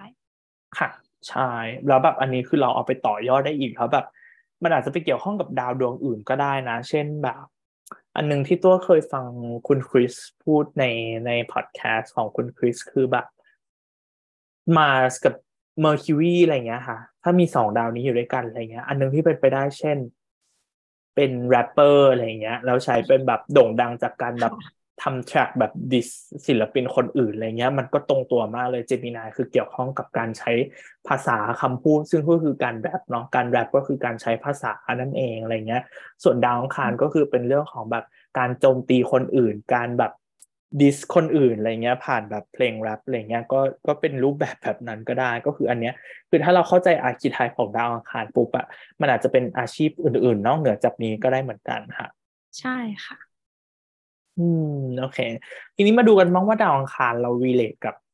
สัตว์ชนิดไหนได้บ้าง อันนี้ก็เป็นรูปแบบหนึ่งที่อยากเมนชั่นเนาะว่าแบบดาวอังคารจริงๆก็ relate กับประเภทของสัตว์ต่าง ๆ ได้ด้วยคือ พวกนี้มันก็เหมือนเหมือนสีเหมือนเครื่องเทศที่เราพูดไปก่อนหน้านี้เลยค่ะ ว่าจริงๆมันตีความได้หลายแบบเหมือนกันเนาะแต่อันนี้ก็เลยอยากยกตัวอย่างมาค่ะคุณโฟงใช่ค่ะ ก็คือความจริงมันก็มีคร่าวๆประมาณสามสี่กรุ๊ปเนาะก็คือแบบกรุ๊ปแรกก็คือสัตว์ ไม่รู้ว่ามันเรียกว่าอะไรก็คือพวกหมาสุนัขสุนัขหมาป่าหรืออะไรพวกเนี้ยค่ะ อืม อะไรที่เป็น K9 ทั้งหมดเลยอะ C A N I N E เนาะคือเป็นกลุ่มที่แบบรูปร่างเป็นเป็นสุนัขทั้งหมดเลยอะไรเงี้ยค่ะหมาป่า จิ้งจอก สุนัขพันธุ์ใหญ่ๆอะไรเงี้ยเขามักจะให้เป็นมาทั้งหมดเลยเนาะโคโยตี้อะไรเงี้ยก็ก็เป็นมาเหมือนกันค่ะเพราะว่าคือกรุ๊ปปิ้งของของสัตว์ที่มักจะตกอยู่ในความดูแลของมาเนี่ยมักจะเป็นสัตว์ที่ ล่าไล่ล่าแบบโจมตีคนอื่นหรือว่าแบบเป็นเป็นนักล่าเหยื่อเขาให้เป็นมาทั้งหมดเลยค่ะไปจนถึง หรือเป็นกรุ๊ปสัตว์ที่แบบ ใช้คำว่าอะไรดีกินศพก็นับว่าเป็นเป็นมาเนาะเพราะแบบเหมือนพอเราพูดถึงศพพูดถึงของเสียอะไรเงี้ยค่ะมันทำให้เราอยากจะเบือนหน้าหนีแบบที่เราเมนชั่นกันก่อนหน้านี้ก็น่าสนใจเหมือนกันว่าแบบสัตว์ที่เกี่ยวข้องกับดาวคารในกลุ่มหนึ่งก็เลยจะเป็นแร้งเป็นแบบ เหยี่ยวอะไรเงี้ยคือเหยี่ยวไหมนะคุณโคอ่ามันคือแร้งกับแบบ นกนกอะไรนั่นแหละค่ะ ที่มันแบบที่มันกินศพอืม แล้วก็มันก็จะเป็นแบบอีกาอะไรเงี้ยครับพวกเรเวนพวกโครอะไรเงี้ย ที่ก็เกี่ยวข้องกับศพได้เหมือนกันแต่ตัวว่าน่าสนใจว่าแบบเรเวนแบบกับโครอะคือดูเป็นได้ทั้งมา แล้วก็แซทเทิร์นเลยแซทเทิร์นก็ดูเกี่ยวข้องกับแบบพวกนี้ได้โดยเฉพาะอีกาสีดำไงเพราะว่าเวลาเรานึกถึงสีดำเราจะนึกถึงดาวเสาร์ก่อน อืม ใช่ค่ะ อืม แล้วก็นอกจากกลุ่มที่เป็น canine เป็นพวกสุนัขแล้วอะไรเงี้ย ก็เลยจะเป็นกลุ่มที่เป็นแบบ เป็นเป็นแมวป่าบ้างอะไรเงี้ย เสือใช่ไหมน้องเสือแบบ panther หรือเสือดาวอะไรเงี้ยครับก็เป็นกลุ่มของอืมของสัตว์ที่เกี่ยวข้องกับ Mars ได้ ใช่ค่ะ แต่กลุ่มนี้เราไม่รวมสิงโตเนาะคุณโคกใช่ เพราะสิงโตทุกคนก็รู้ว่าคือราศีสิงห์ก็คือซันนั่นเองค่ะ ใช่สิงโตก็เลยจะเป็นสัตว์ที่ของของดวงอาทิตย์มากกว่าครับเพราะว่าดวงอาทิตย์จะเกี่ยวข้องกับสัตว์ที่แบบเหมือนเป็นเจ้าป่าหรือสัตว์ที่ดูมีเกียรติดูแบบเป็นเป็นในแง่นั้นนะเพราะฉะนั้นสิงโตเขาก็เลยไม่ไม่วิเลตกลับมา แต่ไปอยู่กับดวงอาทิตย์แทน อือหือค่ะ อืม แล้วก็นอกจากนั้นก็เลยจะเป็นกรุ๊ปเช่นหมีหรือแบบสัตว์ที่ล่าอื่น ๆ หรือแบบสัตว์ในทะเลก็จะเป็นแบบฉลาม อะไรเงี้ยครับทีนี้กรุ๊ปหนึ่งที่ตัวว่าน่าสนใจคือเป็นกรุ๊ปที่แบบ คือคำหนึ่งที่ลิลลี่เขาใช้คือสัตว์ที่ warlike อะแบบเหมือนสัตว์ที่เอาไปใช้ในสงครามอะหรือสัตว์ที่ใช้ในการแบบขนอะไรเงี้ยค่ะ เอาไปขนคนขนสิ่งต่างๆอะไรเงี้ยก็นับว่าเป็นของมาสได้ เพราะฉะนั้นม้าเนาะคุณโคม้าลาอะไรเงี้ย ก็เป็นอือหือค่ะเป็นมาสเหมือนกัน อืม ใช่ อันถัดมาค่ะคุณโคเป็นเอ่อโกดเนาะก็คือแพะ แพะตัวว่าอันนี้ตรงตัวเพราะว่ามาสราศีของมาสอันหนึงคือแอรีสอือหือใช่ค่ะ ซึ่งก็คือแพะภูเขานั่นเอง อืม แล้วก็อีกอันหนึงถัดมาก็เลยจะเป็นเอ่อ ostrich ก็คือนกกระจอกเทศ อันนี้ตัวว่าน่าสนใจ เพราะว่า keyword ที่ลิลลี่เขาใช้เนี่ย เพราะว่าแบบ สัตว์ที่มันมีลักษณะแบบ bold อะแบบแบบโดดเด่นแบบแปลกตาจาก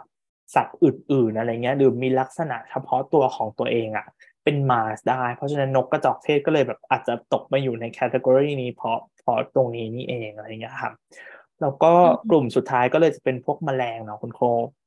ใช่ครับเอ่อแมลงสัตว์ต่างๆ แล้วก็ที่ดูอันตรายหรือว่าที่แบบมีพิษอะไรอย่างเงี้ยค่ะ ค่ะใช่ก็คือรวมถึงงูด้วยนั่นเองงูมีพิษอะไรที่มีพิษอะไรเงี้ยครับอะไรที่มีพิษไว้แบบโจมตี หรือแบบล่าสิ่งมีชีวิตอื่นๆอะก็เลยเป็นมาสได้หมดเลย อันนี้ก็คือเป็นเป็นคร่าวๆของของสัตว์ต่างๆ ที่เกี่ยวข้องกับมาสใช่ค่ะ แบบบางทีเราอาจจะรู้สึกว่าแบบเออมีทรานสิตมาทำไมไม่เห็นมีอะไรเลย แต่คือความจริงมันก็อาจจะมาเป็นในรูปแบบของสัตว์หรืออะไรอย่างนี้แทนก็ได้ด้วยเหมือนกันนะคะ อืม อาจจะแบบ อันหนึ่งที่ตัวน่าสนใจคือมันมีของน่าจะของวาเลนส์เนาะคุณโคที่เมนชั่นเลยว่าดาวอังคารคือเกี่ยวข้องกับแบบการตกจากสัตว์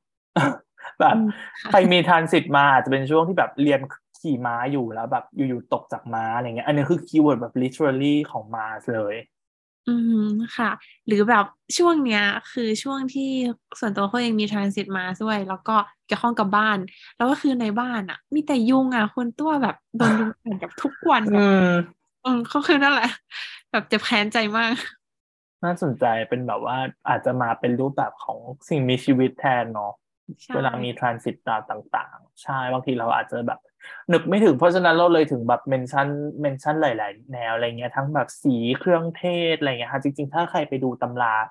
เก่า ๆ อย่างของวิลเลียมลิลลี่เนี่ยเขามีเขียนแบบบอกเลยนะว่าแบบว่าพืชชนิดไหนเป็นเป็นดาวดวงไหนอะไรเงี้ยค่ะดอกไม้อ่าผลไม้อันไหนอะไรเงี้ยเป็นเป็นดาวดวงไหนอือฮึค่ะ อืม โอเคกรุ๊ปสุดท้ายที่เราอยาก mention ก็คือส่วนต่างๆ ในร่างกายของเราค่ะอันนี้ก็น่าสนใจเหมือนกันเวลาเรามี transit Mars อะไรเงี้ยมันอาจจะเกิดขึ้นมาแบบเกี่ยวข้องกับส่วนต่างๆ ในร่างกายของเราก็ได้ค่ะ ซึ่งดาวอังคารเนี่ย เราเริ่มอันแรกเลยคุณโคบดาวอังคารเกี่ยวข้องกับอะไรได้บ้างเอ่ยในในส่วนของร่างกายใช่ไหมคะ อย่างแรกก็ต้องเริ่มที่ศีรษะก่อนเลยค่ะ เพราะอันนี้ก็คือน่าจะเกี่ยวข้องกับความเป็น Aries ด้วยก็ไม่ได้นะคะแบบ ราศีแรกเนาะแบบศีรษะเริ่มต้นที่ศีรษะเลย อืม เริ่มจากบนลงล่างเนาะเวลาเราดูแบบอ่าร่างกายในในทาง astrology ค่ะเพราะฉะนั้นดาวอังคารก็เลยแบบเริ่มที่ศีรษะก่อนเลย ด้วยความที่ Aries เป็นราศีแรกกับอีกรูปแบบหนึ่งตัวมองว่าแบบมันมันเหมือนเป็น action ของการแบบ เวลาเรา take action นะคือในภาษาอังกฤษมันจะมีคำว่าแบบ head on นะคุณโคบแบบ พุ่งเข้าชนโดยใช้หัวอะไรเงี้ยก็รู้สึกว่านี้เป็นเป็น metaphor ที่ดีว่าทำไมดาวอังคารถึงได้เป็นแบบเกี่ยวข้องกับศีรษะใช่ ซึ่งอันนี้ก็คือความจริงก็เกี่ยวข้องกับ Aries ด้วยเหมือนกัน เพราะแบบตัวสัญลักษณ์สัตว์ของเขาคือแพะภูเขา มันจะใช้หัวพุ่งใช่ไหมคะ ใช่ครับอืมก็แบบเป็นเรื่องของแบบการใช้หัวพุ่งอะไรเงี้ย หรือบางทีมันเป็นเรื่องใบหน้าได้ด้วยเหมือนกันเนาะคุณโคบอือหือค่ะ แล้วก็ถัดมาค่ะอย่างที่บอกว่าเลือดเนาะเลือดเนี่ยเป็นเป็นเป็นความเป็นมาสุดๆเลย ถ้าแบบเกี่ยวข้องกับแบบมีอุบัติเหตุที่ก่อให้เกิดแบบเลือดออกอะไรเงี้ยก็คือมาสุดๆเลยอ่าอันถัดมาค่ะ bile ก็คือน้ำดีน้ำดีในร่างกายเราเนี่ยก็คือมาเหมือนกันอย่างที่บอกว่า keyword ก่อนหน้าเนี่ยว่าแบบอะไรที่เกี่ยวข้องกับศพหรืออะไรที่มันแบบเราเรารู้สึกว่าไม่น่ามองไม่น่าเห็นไม่น่า ไม่น่ารับรู้อะไรเงี้ย น้ำดีก็ดูเป็นหนึ่งในนั้นเนาะคุณโคมมันดูเป็นแบบ อือหือค่ะ แบบเกี่ยวข้องกับการขับของเสียด้วยอย่างนี้ด้วยไหมคะ อืมใช่ใช่ใช่เพราะว่าดาวอังคารเนี่ยก็เกี่ยวข้องกับเรื่องของระบบขับถ่ายด้วยนะคะ เรื่องแบบของเสียต่างๆ ในร่างกายเราอะไรเงี้ยของเสียทั้งแบบของเหลวหรือเป็นแบบของเสียแบบในระบบขับถ่ายก็คือได้หมดเลย คือเป็นดาวอังคารได้หมดเลย เพราะฉะนั้นแบบถ้าใครมีทรานสิตช่วงไหนที่ดาวอังคารแบบ มาเกี่ยวข้องกับแบบเฮาส์ที่หนึ่งหรือเฮาส์ที่หกอะไรเงี้ยค่ะ อาจจะช่วงที่แบบมีปัญหาเกี่ยวกับระบบขับถ่าย ระบบย่อยอาหาร ระบบเผาผลาญเนาะอย่างที่เราบอกว่าดาวอังคารเกี่ยวข้องกับแบบการเผาผลาญอะไรอย่างนี้ได้ด้วย เพราะฉะนั้นระบบย่อยอาหารอะไรเงี้ยค่ะ ก็เกี่ยวข้องกับ Mars ได้อีกเหมือนกัน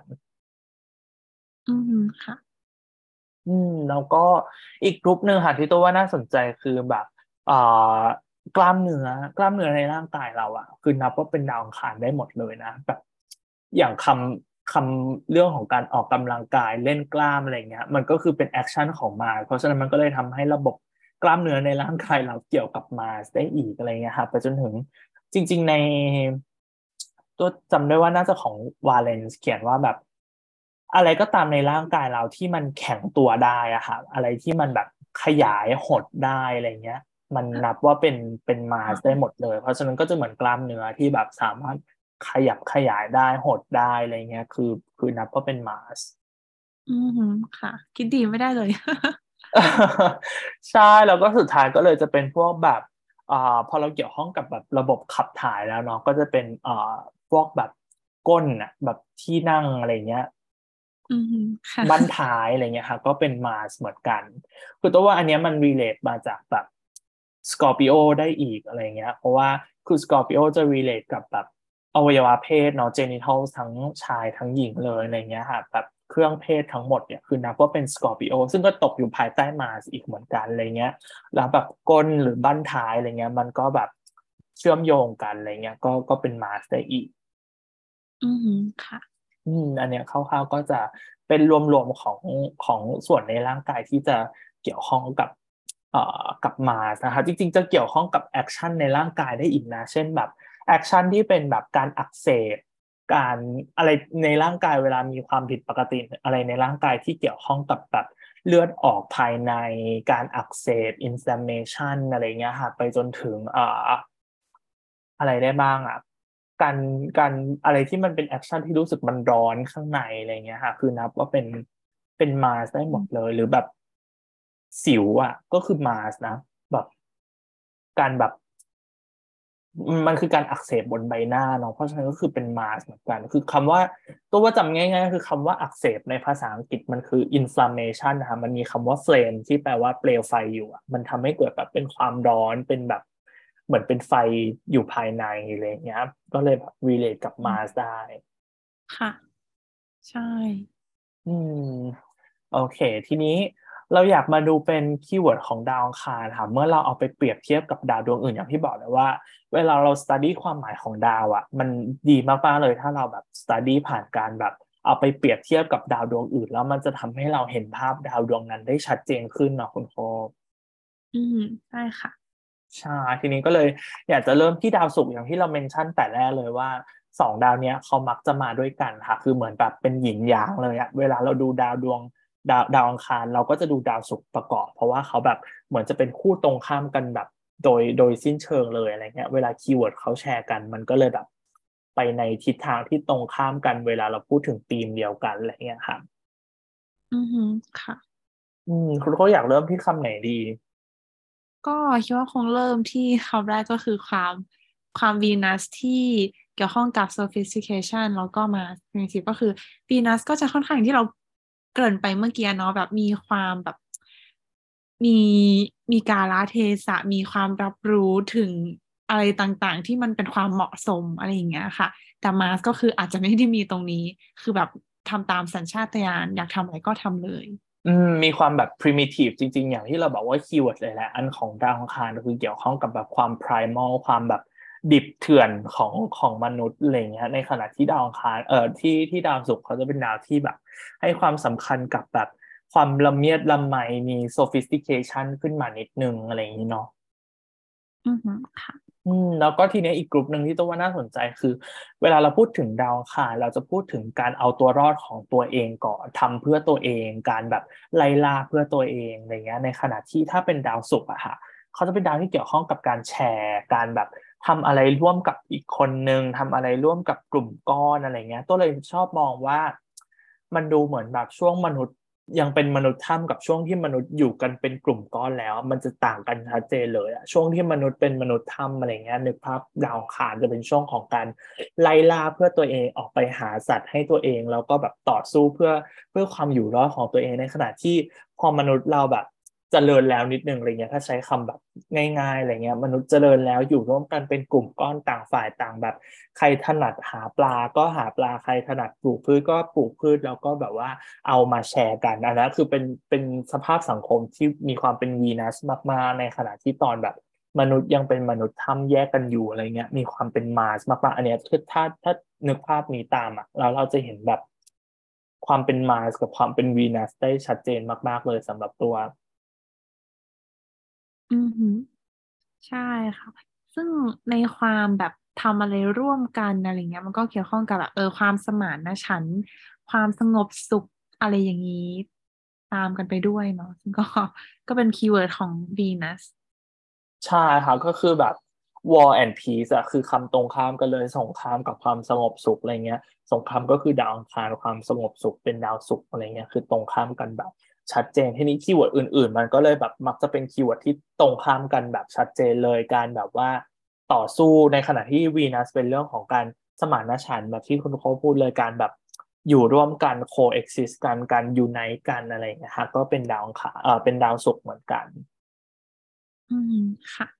ไปจนถึงแบบรูปแบบของ action อะไรเงี้ยค่ะดาวอังคารมักจะเกี่ยวข้องกับแบบความรุนแรงทำอะไรอย่างแบบสุดโต่งทำอะไรโดยที่แบบว่า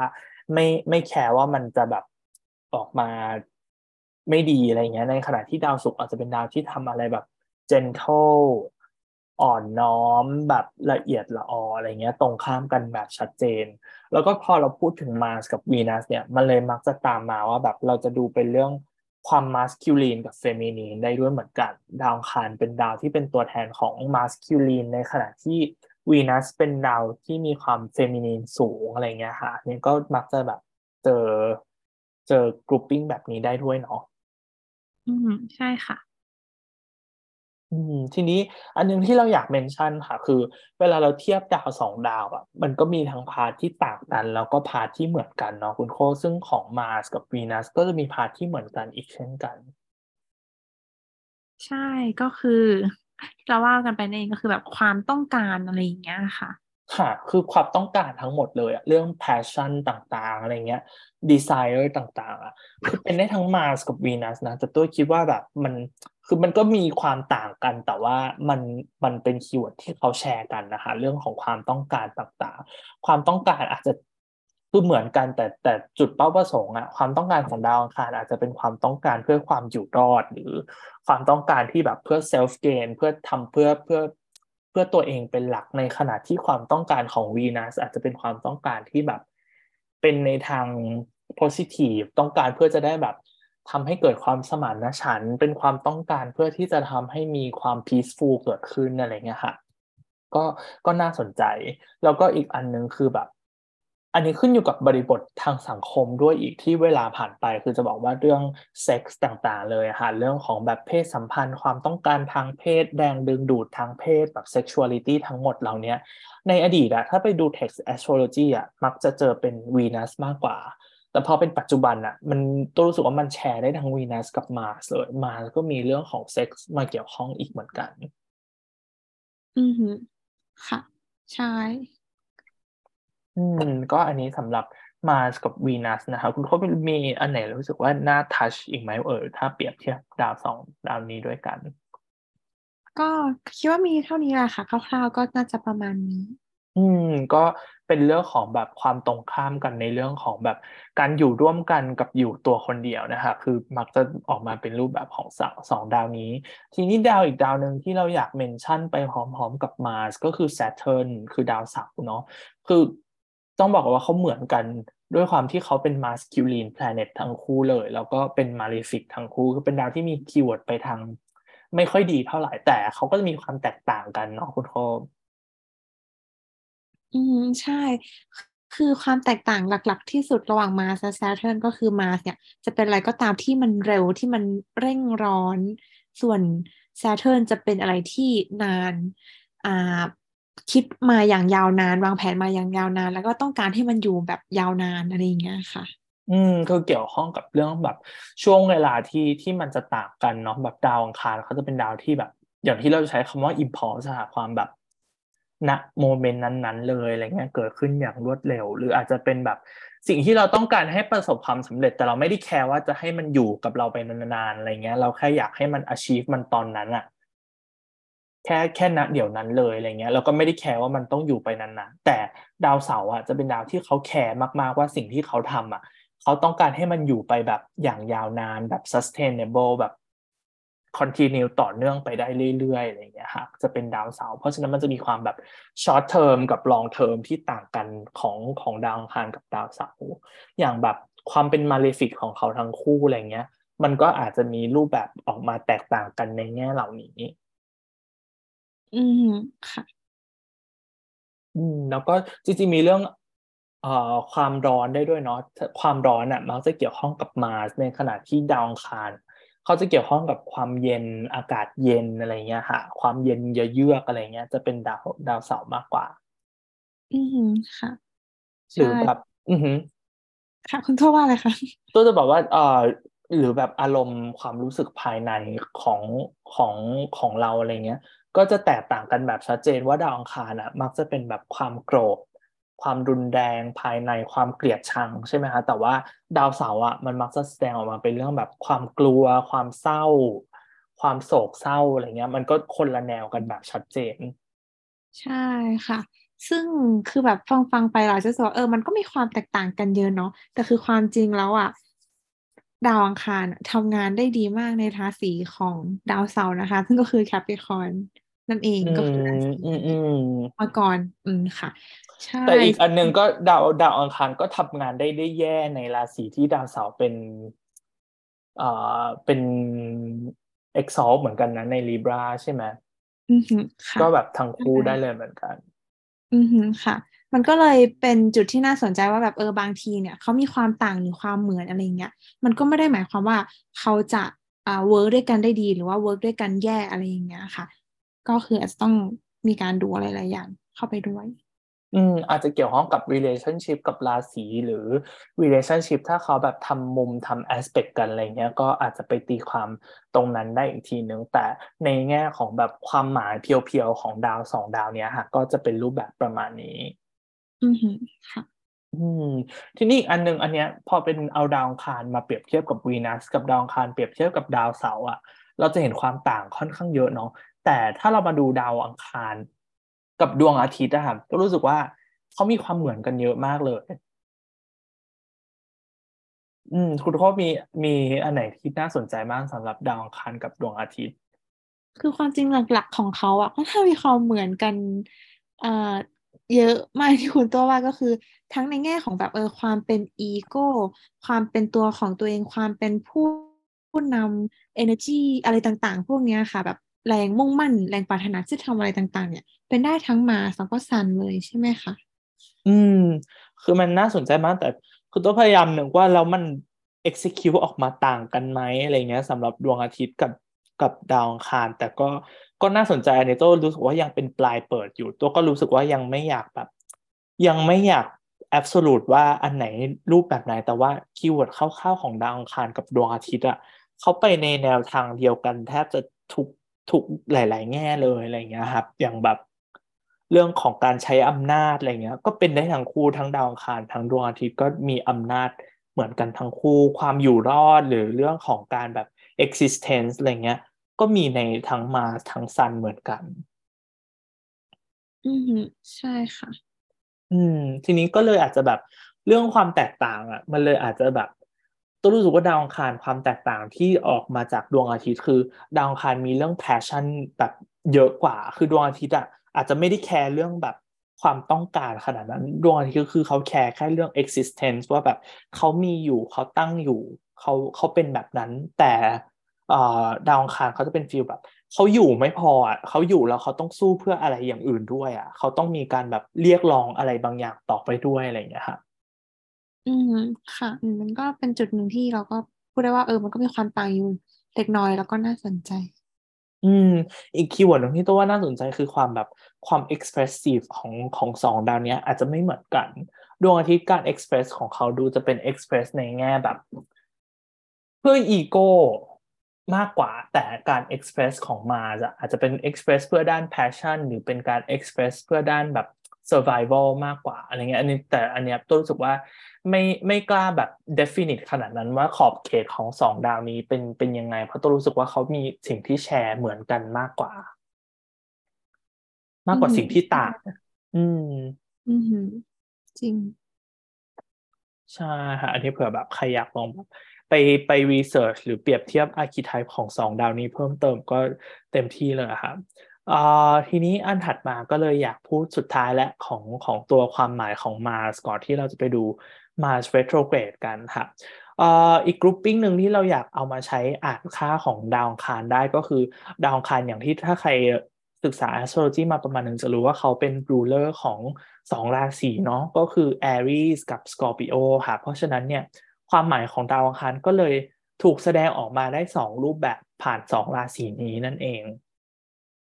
อือฮึใช่ค่ะ แล้วก็เป็นราศีที่ค่อนข้างมีความแตกต่างกันอยู่พอสมควรเลย อืมเดี๋ยวให้คุณโค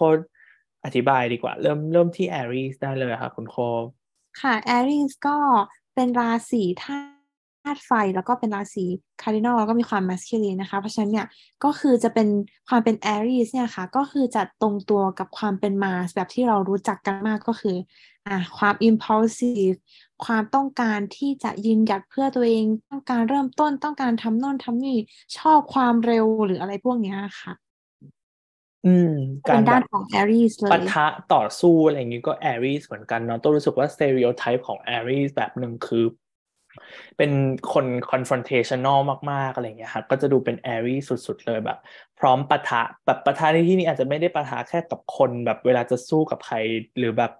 ทะเลาะกับใครอะไรอย่างนี้หรือแบบเป็นการปะทะกับแบบสถานการณ์ได้ด้วยเหมือนกันเนาะปะทะกับโอกาสที่เข้ามาในชีวิตอะค่ะ Aries อาจจะเป็นกลุ่มที่แบบอะไรที่เข้ามาปุ๊บก็คือตอบรับหรือแล้วก็แบบรับมันเข้ามาแบบณขณะนั้นเลยอะไรเงี้ย ในขณะที่แบบราศีอื่นอาจจะไม่ได้มีความสามารถแบบนี้ราศีอื่นอาจจะเป็น feel แบบใช้เวลาตัดสินใจก่อนอะไรเงี้ยแต่ Aries จะแบบโอเค พร้อมรับกับสถานการณ์ พร้อมรับกับทุกอย่างที่เข้ามา ค่ะ ใช่ อืม ทีนี้ Scorpio ค่ะ คุณโคค่ะ Scorpio เนี่ย ก็ตามเอ่อคุณสมบัติของเขาจะเป็นราศีฟิกซ์เนาะแล้วก็เป็นธาตุน้ำแล้วก็เป็น feminine sign ค่ะ เพราะฉะนั้นเนี่ย ความเป็นมาที่จะแสดงออกก็คือจะไม่ได้ชัดเจนหรือว่าแบบปะทะพุ่งตรงอะไรอย่างนี้ไปอย่างที่เป็นใน Aries นะคะ ก็จะค่อนข้างเป็นในความแบบรักษาสมดุล ป้องป้องกันตัวหรือแบบความอ่า maintain อะไรสักอย่างเงี้ยมากกว่าค่ะ อืม เหมือนเขาจะทำงานกันแบบตรงข้ามเลยอะค่ะ Aries จะเป็น feel แบบตัวรู้สึกว่าที่ที่ที่ตัวพูดไปก่อนหน้าเนี้ยที่ที่น่าสนใจคือเวลาเราสู้รบอะเรามักจะมีสอง purpose ใหญ่ๆเนาะคือ purpose แรกคือแบบ เพื่อที่จะขยายอำนาจเพื่อที่จะแบบว่าขยายตัวเองหรือไปสู่สิ่งใหม่ ๆ ไปสู่ดินแดนใหม่ ๆ ไปสู่ ทรัพยากรใหม่ๆอะไรเงี้ยอันนี้คือเป็นแอรีสมากๆเลยในขณะที่การสู้รบอีกกลุ่มหนึ่งอะเราสู้รบเพื่อที่เราจะปกป้องดินแดนของเราปกป้องสิ่งที่เรามีอยู่แล้วอะไรเงี้ย ให้มันมีต่อไปเรื่อยๆ หรือทำให้มันแบบ ยังมีอยู่ต่อไปเรื่อยๆดีเฟนต์มันไปเรื่อยๆอะไรเงี้ย อันนี้เป็นสกอร์ปิโอมากกว่าสกอร์ปิโอเลยจะเป็นราศีที่มีความแบบ อยากเมนเทนสิ่งที่ตัวเองมี อยากจะดีเฟนสิ่งที่ตัวเองมีมากกว่าอะไรเงี้ยแล้วก็รักษามันให้เป็นแบบนั้นต่อไปอะไรเงี้ยครับอือฮึค่ะ แล้วก็เพราะความที่แบบอ่าต้องมีการปกป้องป้องกันหรือนี้ใช่ไหมคะ ก็คือจะไม่สามารถแบบทำอะไรแบบไม่ยังคิดได้เท่าแอรีสเนาะก็เลยอาจจะเป็น Scorpio ก็เลยจะมีด้านที่อ่าคิดวิเคราะห์มากกว่า หรือว่ามีความเก็บงำอะไรบางอย่างเนี้ยค่ะ ไม่ได้แบบ จะทำอะไรก็พร้อมแสดงออกมาทุกอย่างอย่างอย่าง Ariesอืมพอ Scorpio ด้วยความที่เขาเป็นธาตุน้ำเนาะเขาเลยยังมีความแบบคิดวิเคราะห์นิดนึงอาจจะมีเรื่องของแบบ ถ้าเขาเป็นถ้าเขาเป็นแบบสู้รบอะเขาอาจจะมี strategy ที่ดีกว่าได้ด้วยความที่เขาจะแบบ อาจจะมีการ foresee ไปในอนาคตมากกว่า Aries ที่แบบทำตอนนั้นเลย ตัดสินใจตอนนั้นเลยอะไรอย่างเงี้ยครับอืมค่ะ ตัวว่าที่น่าสนใจมากคือ อย่างถ้าเราดู Aries เขาเป็นคาร์ดินอลเนาะคาร์ดินอลคือเป็นราศีแบบ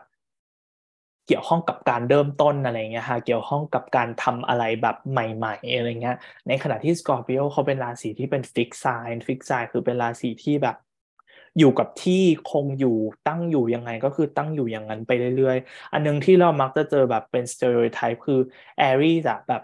คิดโปรเจกต์ใหม่ๆ อยู่ตลอดเวลาอยากเริ่มทำอะไรใหม่ ๆ อยู่ตลอดเวลาอะไรเงี้ยทำโปรเจกต์หนึ่งเสร็จปุ๊บแบบเริ่มต้นไปแป๊บหนึ่งก็เปลี่ยนไปทำอีกโปรเจกต์หนึ่งเลยเพราะรู้สึกว่าแบบเบื่อแล้วแบบเบื่อค่อนข้างง่ายอะไรเงี้ยอยากเริ่มทำอะไรใหม่ๆ อย่างรวดเร็ว อันนี้จะเป็น stereotype ของ Aries ในขณะที่ Scorpio อะความสามารถเขาคือ ถ้าเขาเริ่มทำอะไรปุ๊บอะเขาจะทำมันไปจนจบได้ เขาจะแบบมี energy มี power ที่จะ carry ทุกอย่างไปถึงตอนจบให้ได้ หรืออย่างน้อยก็คือทำมันต่อไปเรื่อยๆอะไรเงี้ยอันนี้จะเป็น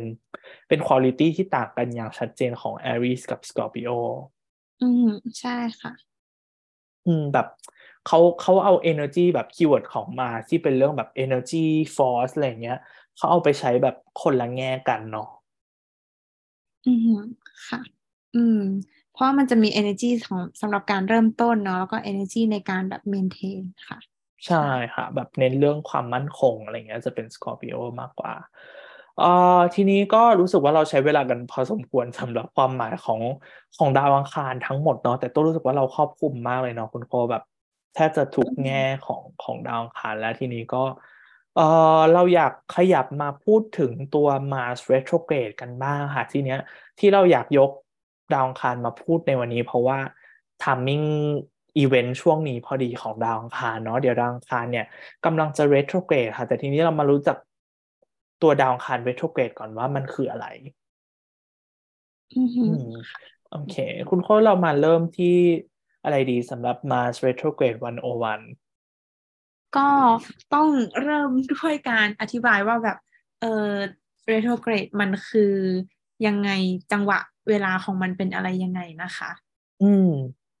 ค่ะ ก็คือแบบคือแต่ละดาวเนี่ยเขาจะมีเอ่อช่วงเวลาของการ retrograde แล้วก็ความถี่อะไรเงี้ยแตกต่างกันไปค่ะ แต่สำหรับมาร์สเนี่ย ถือเป็นดาวที่ค่อนข้างจะ retrograde น้อยที่สุดแล้ว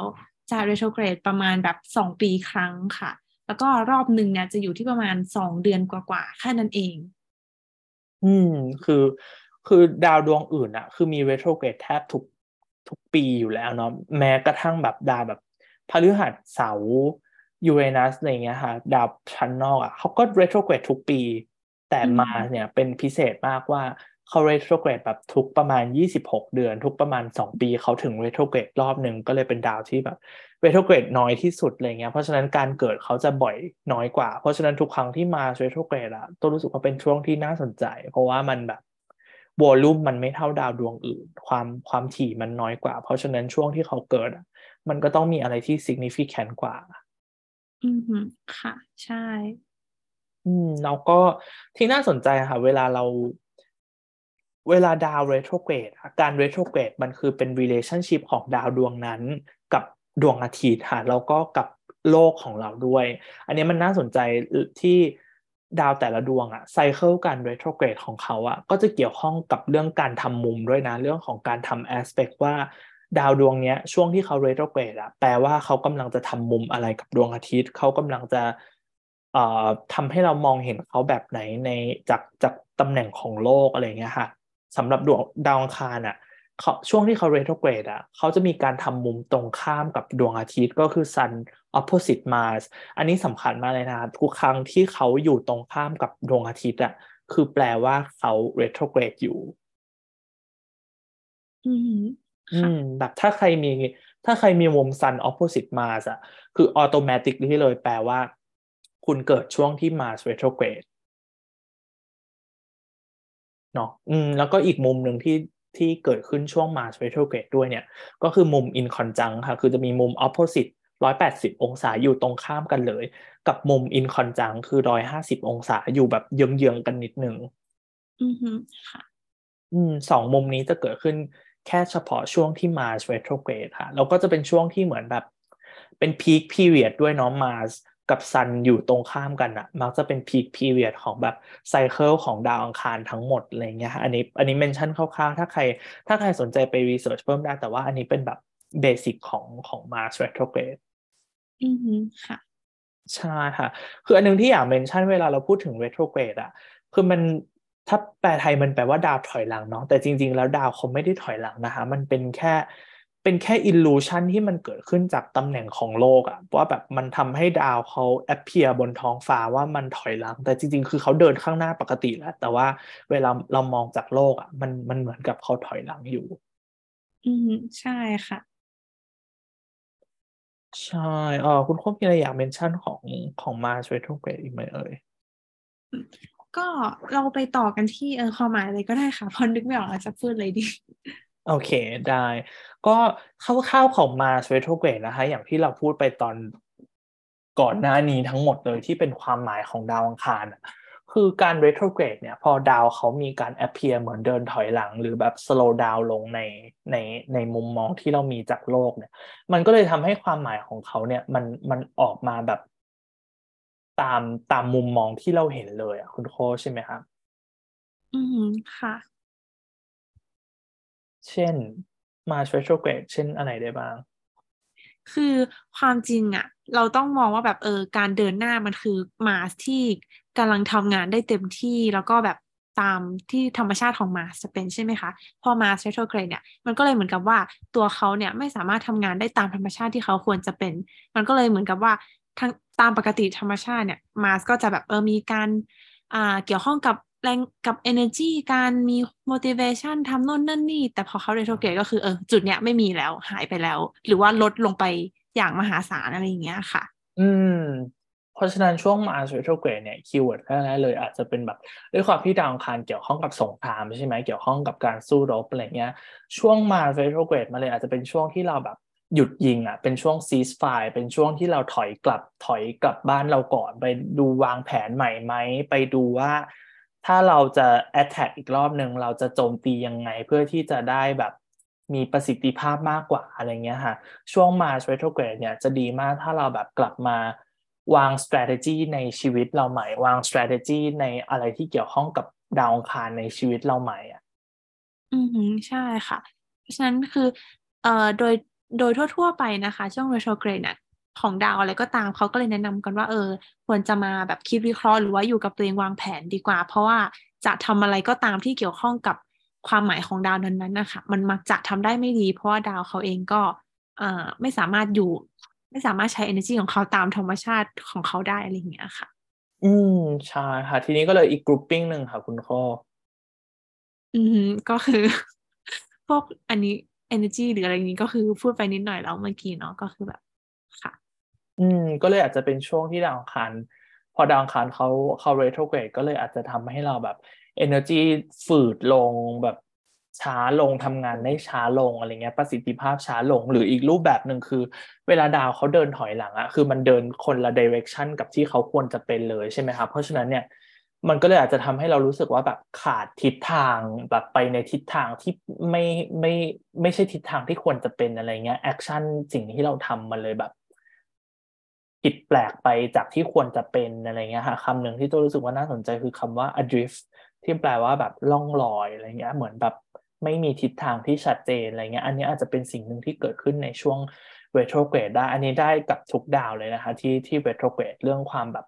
ขาดทิศทางอะไรเงี้ยเรื่องความแบบเหมือนสิ่งที่เราทำมาอยู่แล้วแบบถูกทำให้ค่อยเขวด้วยด้วยด้วยอะไรบางอย่างอะไรเงี้ยค่ะ อือค่ะ อืม แล้วก็กรุ๊ปปิ้งสุดท้ายค่ะคุณโค ใช่ก็คือเอ่ออันนี้ก็จะเกี่ยวข้องกับมาสที่เป็นเรื่องของอารมณ์ความรู้สึกความโกรธ ความต้องการรวดเร็วหรืออะไรอย่างเงี้ยใช่ไหมคะ พอมาเขาเดินถอยหลังเนี่ย จุดนี้ก็เลยอาจจะแสดงออกมาได้ไม่ดีก็เลยกลายเป็นว่าแบบเออเรามีความรู้สึกแบบอดทนไม่ได้หรือว่าแบบเออมันต้องอดแหละ แต่มันต้องกลั้นอยู่ข้างในรู้สึกหงุดหงิดอะไรอย่างเงี้ยค่ะ แบบ มันแสดงออกไปไม่ได้อย่างเงี้ยค่ะ อืมช่วงมาเ retrograde ก็เลยอาจจะแบบว่าที่ที่เขาแบบมักจะเป็น stereotype หรือเป็นอะไรที่คนเจอกันบ่อยๆ ในช่วงมา retrograde ก็เลยอาจจะเป็นแบบ เป็นช่วงที่รู้สึกโกรธง่าย แบบรู้สึก frustrate ได้ง่ายมาก แบบรู้สึกลำคาญหงุดหงิดเต็มไปด้วย aggression ที่รู้สึกว่าแบบมันพร้อมจะปะทุได้ทุกเมื่ออะไรเงี้ย หรือเป็น feeling แบบ รู้สึกทุกอย่างมันช้าไปหมดเลย แล้วทำให้รู้สึกว่าแบบ impatience มากๆ รู้สึกขาดความอดทนมากๆ กับภายภายนอกทุกอย่างอะไรเงี้ยฮะก็อันนี้อาจจะเป็นอีกรูปแบบหนึ่งที่เกิดขึ้นได้ในช่วง Mars retrograde อืมค่ะ อืม จริงๆ หลาย ๆ คนอาจจะเริ่มรู้สึกแล้วก็ได้เนาะเพราะว่าพวก keyword เหล่านี้มันอาจจะเริ่มแสดงออกมาได้ตั้งแต่ช่วงที่ดาวเริ่มถอยหลังลงอะไม่เออไม่ใช่ถอยหลังลง แต่ว่าเคลื่อนที่ช้าลงคือต้องบอกว่า ถ้าเราย้อนกลับไปดูในแผนภาพของการ retrograde ใช่ไหมครับ คือมันจะทำให้เห็นว่าดาวอังคารอะหรือดาวใด ๆ ก็ตามในช่วงที่ retrograde อะเขาจะค่อยๆ เคลื่อนที่ช้าลงก่อนอะมันเหมือนรถเวลาเราจะถอยหลังใช่ไหมจากที่เราวิ่งไปข้างหน้าเรื่อยๆ เราต้องหยุดรถก่อนแล้วเราค่อยถอยหลังอย่างเงี้ยค่ะเราไม่สามารถแบบไปข้างหน้าเรื่อยๆ แล้วเปลี่ยนเกียร์ถอยหลังเลยไม่ได้เราต้องหยุดก่อน อ่าซึ่งดาวแต่ละดาวเวลาเขาเรโทรเกรดอะเขาก็จะเป็นฟีลลิ่งแบบนี้เหมือนกัน คือต้องมีช่วงที่เขาหยุดความเร็วลง ค่อยๆ ลดความเร็วลง แล้วก็หยุดนิ่ง แล้วก็ค่อยๆถอย อันนี้จะเป็นเป็นเป็นช่วงช่วง retrograde เขาจะมีรูปแบบการเคลื่อนที่ประมาณนี้ค่ะเพราะฉะนั้นเนี่ยช่วงนี้ดาวอังคารอะกำลังหยุดนิ่งแล้วแบบคือแทบจะไม่ขยับแล้วตอนนี้คือกำลังค่อยๆ เปลี่ยนเกียร์เพื่อที่จะถอยหลัง เพราะฉะนั้นช่วงเนี้ยช่วงอาทิตย์นี้ที่ผ่านมาอะไรเงี้ยค่ะ อาจจะมีใครเริ่มรู้สึก keyword ของ Mars retrograde บ้างแล้ว อือค่ะ มันน่าจะแบบเริ่มชัดเจนมากขึ้นเรื่อยใช่ค่ะ แล้วก็ทีนี้เราอยาก mention ว่า อันนี้เราคือเราพูดถึง Mars retrograde แบบ pure ๆ แล้วนะ คือยังไม่ดูว่าเขาไปอยู่ในราศีไหน แต่อันนี้หลักๆ จะเป็นแบบ keyword ที่เราเจอได้ในช่วง Mars retrograde ทีนี้ค่ะสำหรับในรอบเนี้ยในรอบเอ่อสิ้นปีนี้ไปจนถึงต้นปีหน้าที่ Mars retrograde เนี่ย เขาจะ retrograde ใน Gemini ค่ะในราศี Gemini คุณก็มี keyword อะไรที่น่าสนใจบ้างเอ่ยสำหรับ Mars retrograde ใน Gemini รอบนี้ ค่ะ คือเจมินายเนาะก็ต้องพูดกันเลยว่าเป็นราศีที่เป็นเกี่ยวข้องกับการคิดการสื่อสาร การอะไรก็ตามที่เกี่ยวข้องกับการแบบหาข้อมูลหรือ networking หรืออะไรก็ตามที่มันแบบไม่ใช่ ไม่ใช่แค่ตัวเราคนเดียวหรืออะไรอย่างเงี้ยค่ะ เพราะฉะนั้นเนี่ยคือพอมา special grade ใน Gemini เนี่ย สิ่งแรกเลยที่ต้องที่อาจจะเกิดขึ้นแน่ๆก็คือการหรือว่าแบบเหตุการณ์ไม่ดีอะไรก็ตามที่เกี่ยวข้องกับการสื่อสารอย่างเช่นแบบการทะเลาะเบาแว้ง การด่าทอการหรือ fake news ไม่เชิง fake news แต่ก็คือข่าวโจมตีหรืออะไรพวกเนี้ยค่ะ อืม การแบบ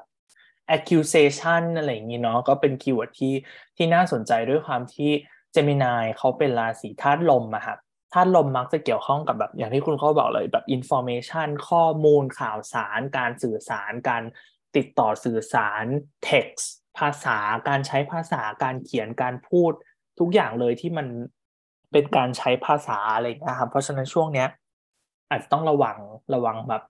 อาจจะมีอุบิเหตุในรูปแบบนี้หรือมี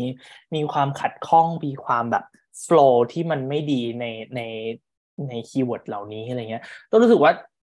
แทบจะคล้ายๆกับ Mercury retrograde เลยอะรอบเนี้ยเพราะว่า Mars retrograde ใน Gemini ซึ่งเป็นราศีของ Mercury ใช่ไหมเพราะฉะนั้นมันเลยอาจจะแบบมีรูปแบบที่แสดงออกมาแล้วแบบเออแทบจะ ดูเป็นอารมณ์เดียวกับ Mercury retrograde ได้แต่ แต่ก็คือต้องอย่าลืมว่ามันจะไปในทางทิศทางของ Mars มากกว่าครับ Mars มันอาจจะแบบเลยอาจจะไม่ได้เป็นในทิศทางของภาษาหรือเรื่องของแบบเอ่อคอมมิวนิเคชันเท่าเท่า Mercury มันเลยอาจจะเป็นในเชิงของแบบมีการต้องแบบโจมตีกันมีการใช้ความรุนแรงผ่านภาษาอะไรเงี้ยมีเรื่องของแบบการแฮก ข้อมูลอะไรอย่างเงี้ยเพื่อเอาไปโจมตีอีกฝ่ายเพื่อเอาไปใช้ในในการต่อสู้อะไรบางอย่างอะไรเงี้ยค่ะไปจนถึงอีกกลุ่มปิ้งที่ตัวรู้สึกว่าน่าสนใจสำหรับ Mars retrograde ใน Gemini คือเรื่องแบบ ช่วงนี้ใครอาจจะรู้สึกว่าต้อง multitask มากเป็นพิเศษอะไรอย่างนี้ได้ได้ด้วยเหมือนกันนะคุณโคเพราะว่า Gemini เป็นราศีของแบบการ multitask ทำอะไรหลาย ๆ อย่างไปพร้อม ๆ กันอะไรเงี้ยหากการต้องแบบแตก ย่อยตัวเองไปรับรู้หลาย ๆ เรื่องอะไรเงี้ย keyword ของ Gemini คือคำว่า scatter ความแบบมันแตกแยกออกเป็นส่วน ๆ อะไรเงี้ยค่ะหรือคำว่า multitask เนี่ยแหละความแบบต้องทำหลาย ๆ อย่างไปพร้อม ๆ กันอะไรเงี้ยอืมค่ะ มันก็คือความรู้สึกที่แบบเออเราต้องโฟกัสในหลายอย่างมาก แต่ในขณะเดียวกันเออแรงใจในการโฟกัสของเรามันยิ่งไม่ดีอะไรเงี้ยค่ะเลยเลยทำให้แบบรู้สึกเหมือนแบบ เออโฟกัสหลาย ๆ อย่างไม่ได้เลยรู้สึกเหนื่อยแบบอ่าสับสนวุ่นวายจิตใจไม่สงบหรืออะไรอย่างเงี้ยค่ะ อืม ช่วงนี้หลายคนอาจจะมีปัญหาเรื่องรู้สึกว่าแบบ หาวิธีการคลามตัวเองยากอะแบบรู้สึกว่าสมาธิแบบน้อยลงอะไรเงี้ย หรือสติน้อยลงอะไรเงี้ยก็อาจจะเกิดขึ้นในช่วงนี้ได้เหมือนกันเนาะอือฮึใช่เลยค่ะ อืม หรือแบบ อาจจะเป็นฟีลลิ่งแบบว่า พูดหรือแบบ take action ก่อนที่จะคิดอะไร อันนี้ก็น่าสนใจเหมือนกัน อาจจะเป็นฟีลลิ่งแบบ พูดไม่คิดอะง่ายๆเลยได้ด้วยเหมือนกัน เพราะเจมินายเป็นเรื่องของแบบการพูดการสื่อสารอะไรอย่างเงี้ยค่ะแล้วมาอย่างที่เราบอกว่าkeyword หนึ่งของ Mars คือการขาด foresight ขาดการแบบมองสถานการณ์ล่วงหน้าอะไรเงี้ย เพราะฉะนั้นเรื่องง่ายๆ อย่างเช่นแบบการพูดไม่คิดอะไรเงี้ย ก็อาจจะเกิดขึ้นได้เหมือนกัน อืมค่ะ ใช่ อืมทีนี้ถ้าเราย้อนดูค่ะแบบ Mars retrograde ใน Gemini เนี่ยจริงๆ เคยเกิดมาหลายครั้งแล้วเหมือนกัน เลยอยากแบบย้อนดูว่า ถ้าเราดูทาง mundane กันก่อนเนาะทางแบบว่าเหตุการณ์โลกเหตุการณ์ในในข่าวในในโลกต่างๆ ในช่วงในอดีตที่เป็น Mars retrograde ใน Gemini เนี่ยมีมีอะไรน่าสนใจบ้างคือ รอบล่าสุดที่เขาเกิดขึ้นใน Gemini ค่ะสำหรับ Mars retrograde เนี่ยคือปี2008อืม ซึ่งไปตัวก็ย้อนกลับไปดูข่าว ในช่วงนั้นที่ตัวรู้สึกว่าน่าสนใจแล้วมันแบบชัดเจนมาก ๆ เลยนะ อันแรกเลยคือเอ่อช่วงต้นปี 2008 นะคะ January February 2008เนี่ยถ้าถ้าใครจำได้ช่วงนั้น ก็ก็นานแล้วเหมือนกันเนาะเกือบเกินสิบปีแล้วอะมันจะมีช่วงช่วง 2008 ปีนั้นนะคะมันจะมีข่าวว่าสายเคเบิลใต้ทะเลอะค่ะที่เป็นเคเบิลอินเทอร์เน็ตอะมันมีเสียความเสียหายเกิดขึ้น ซึ่งตัวไม่แน่ใจเหมือนกันว่ามันเกิดขึ้นเพราะแบบเรือชนหรืออะไรสักอย่างหรือเปล่าอะไรเงี้ยแล้วมันทำให้สายพวกเนี้ยขาดมันเลยมีช่วงนั้นที่แบบว่าอินเทอร์เน็ตทั้งโลกอะแบบช้าหรือแบบล่ม ไปพร้อมๆกันอะไรเงี้ย คืออันเนี้ยแบบเป็น keyword ของ Mars retrograde ใน Gemini แบบเป๊ะเลยอะอย่างที่เราบอกว่าดาวอังคารเป็นเรื่องของการตัด การผ่าการทำให้ขาดออกเป็นสองส่วนเนาะมันก็เหมือนกับเส้นเคเบิลเนี่ยที่มันขาดออกจากกันอะไรเงี้ยค่ะแล้วก็ Gemini อย่างที่เราบอกว่าเป็นเรื่องของแบบcommunication การสื่อสารสายเคเบิลอินเทอร์เน็ตเนี่ยคือ peak ของคำว่าการสื่อสารเลย เพราะฉะนั้นมันก็แบบเป็นข่าวที่ตรงตัวมาก ๆ ในช่วงนั้นสำหรับ Mars retrograde ใน Geminiอืมค่ะ แล้วก็เลยแบบเออส่งผลให้การสื่อสารเป็นไปไม่ได้ตามธรรมชาติหรือว่าแบบ ตามที่มันควรจะเป็นอะไรอย่างนี้เนาะอืมใช่แล้วแบบก็ affect คนจำนวนมากเลยอะไรเงี้ยที่แบบอินเทอร์เน็ตแบบล่มอะไรเงี้ยครับเขาบอกว่าเป็นล้านคนเลยอะช่วงนั้นเพราะว่าเหมือนมันไปเกี่ยวข้องกับแบบในอินเดียกับใน UAE แถวแถว Middle East อะไรเงี้ยฮะที่แบบสายเคเบิลแถวนั้นอะที่ที่มันมีปัญหา อืมค่ะ อืม กับอีกข่าวหนึ่งค่ะในปีเดียวกันในช่วงเดียวกันเลยที่ ก็ดูเป็นผลของของ Mars retrograde ใน Gemini ได้อีกคือเราบอกเมนชั่นไปแล้วแหละว่า Mars retrograde ใน Gemini เนี่ยเราอาจจะเป็นการต่อสู้หรือเป็นการใช้คำพูดในในมีเดียในการแบบออกในแบบมีเดียภาษาไทยอาจจะเป็นเรื่องแบบในในทีวี ในสื่อสิ่งพิมพ์อะไรเงี้ยค่ะที่มันเป็นการโจมตีกันอะไรเงี้ยซึ่งในช่วงนั้นน่ะช่วงต้นปี 2008 ในช่วง Mars retrograde ใน Gemini เนี่ยมีเอ่อ เขาเป็นพ่อของคนที่ Princess Diana เดทด้วยหลังจากแบบหลังจาก Diana เลิกกับเอ่อเป็นฟิลิปอะแล้วแบบคนนี้เขาไปขึ้นศาลแล้วเขาก็คือออกมาโจมตีแบบเอ่อ royal family ว่าแบบเป็นนาซีเป็นแบบเป็นเป็นครอบครัวที่แบบว่าน่ากลัวอะไรเงี้ยคือเป็นการออกมาโจมตีใน Public ใน media ที่แบบ น่าสนใจมากคือมันเป็น keyword ของ Mars retrograde ใน Gemini จริง ๆ เลยอะไรเงี้ยครับอือฮึค่ะ ใช่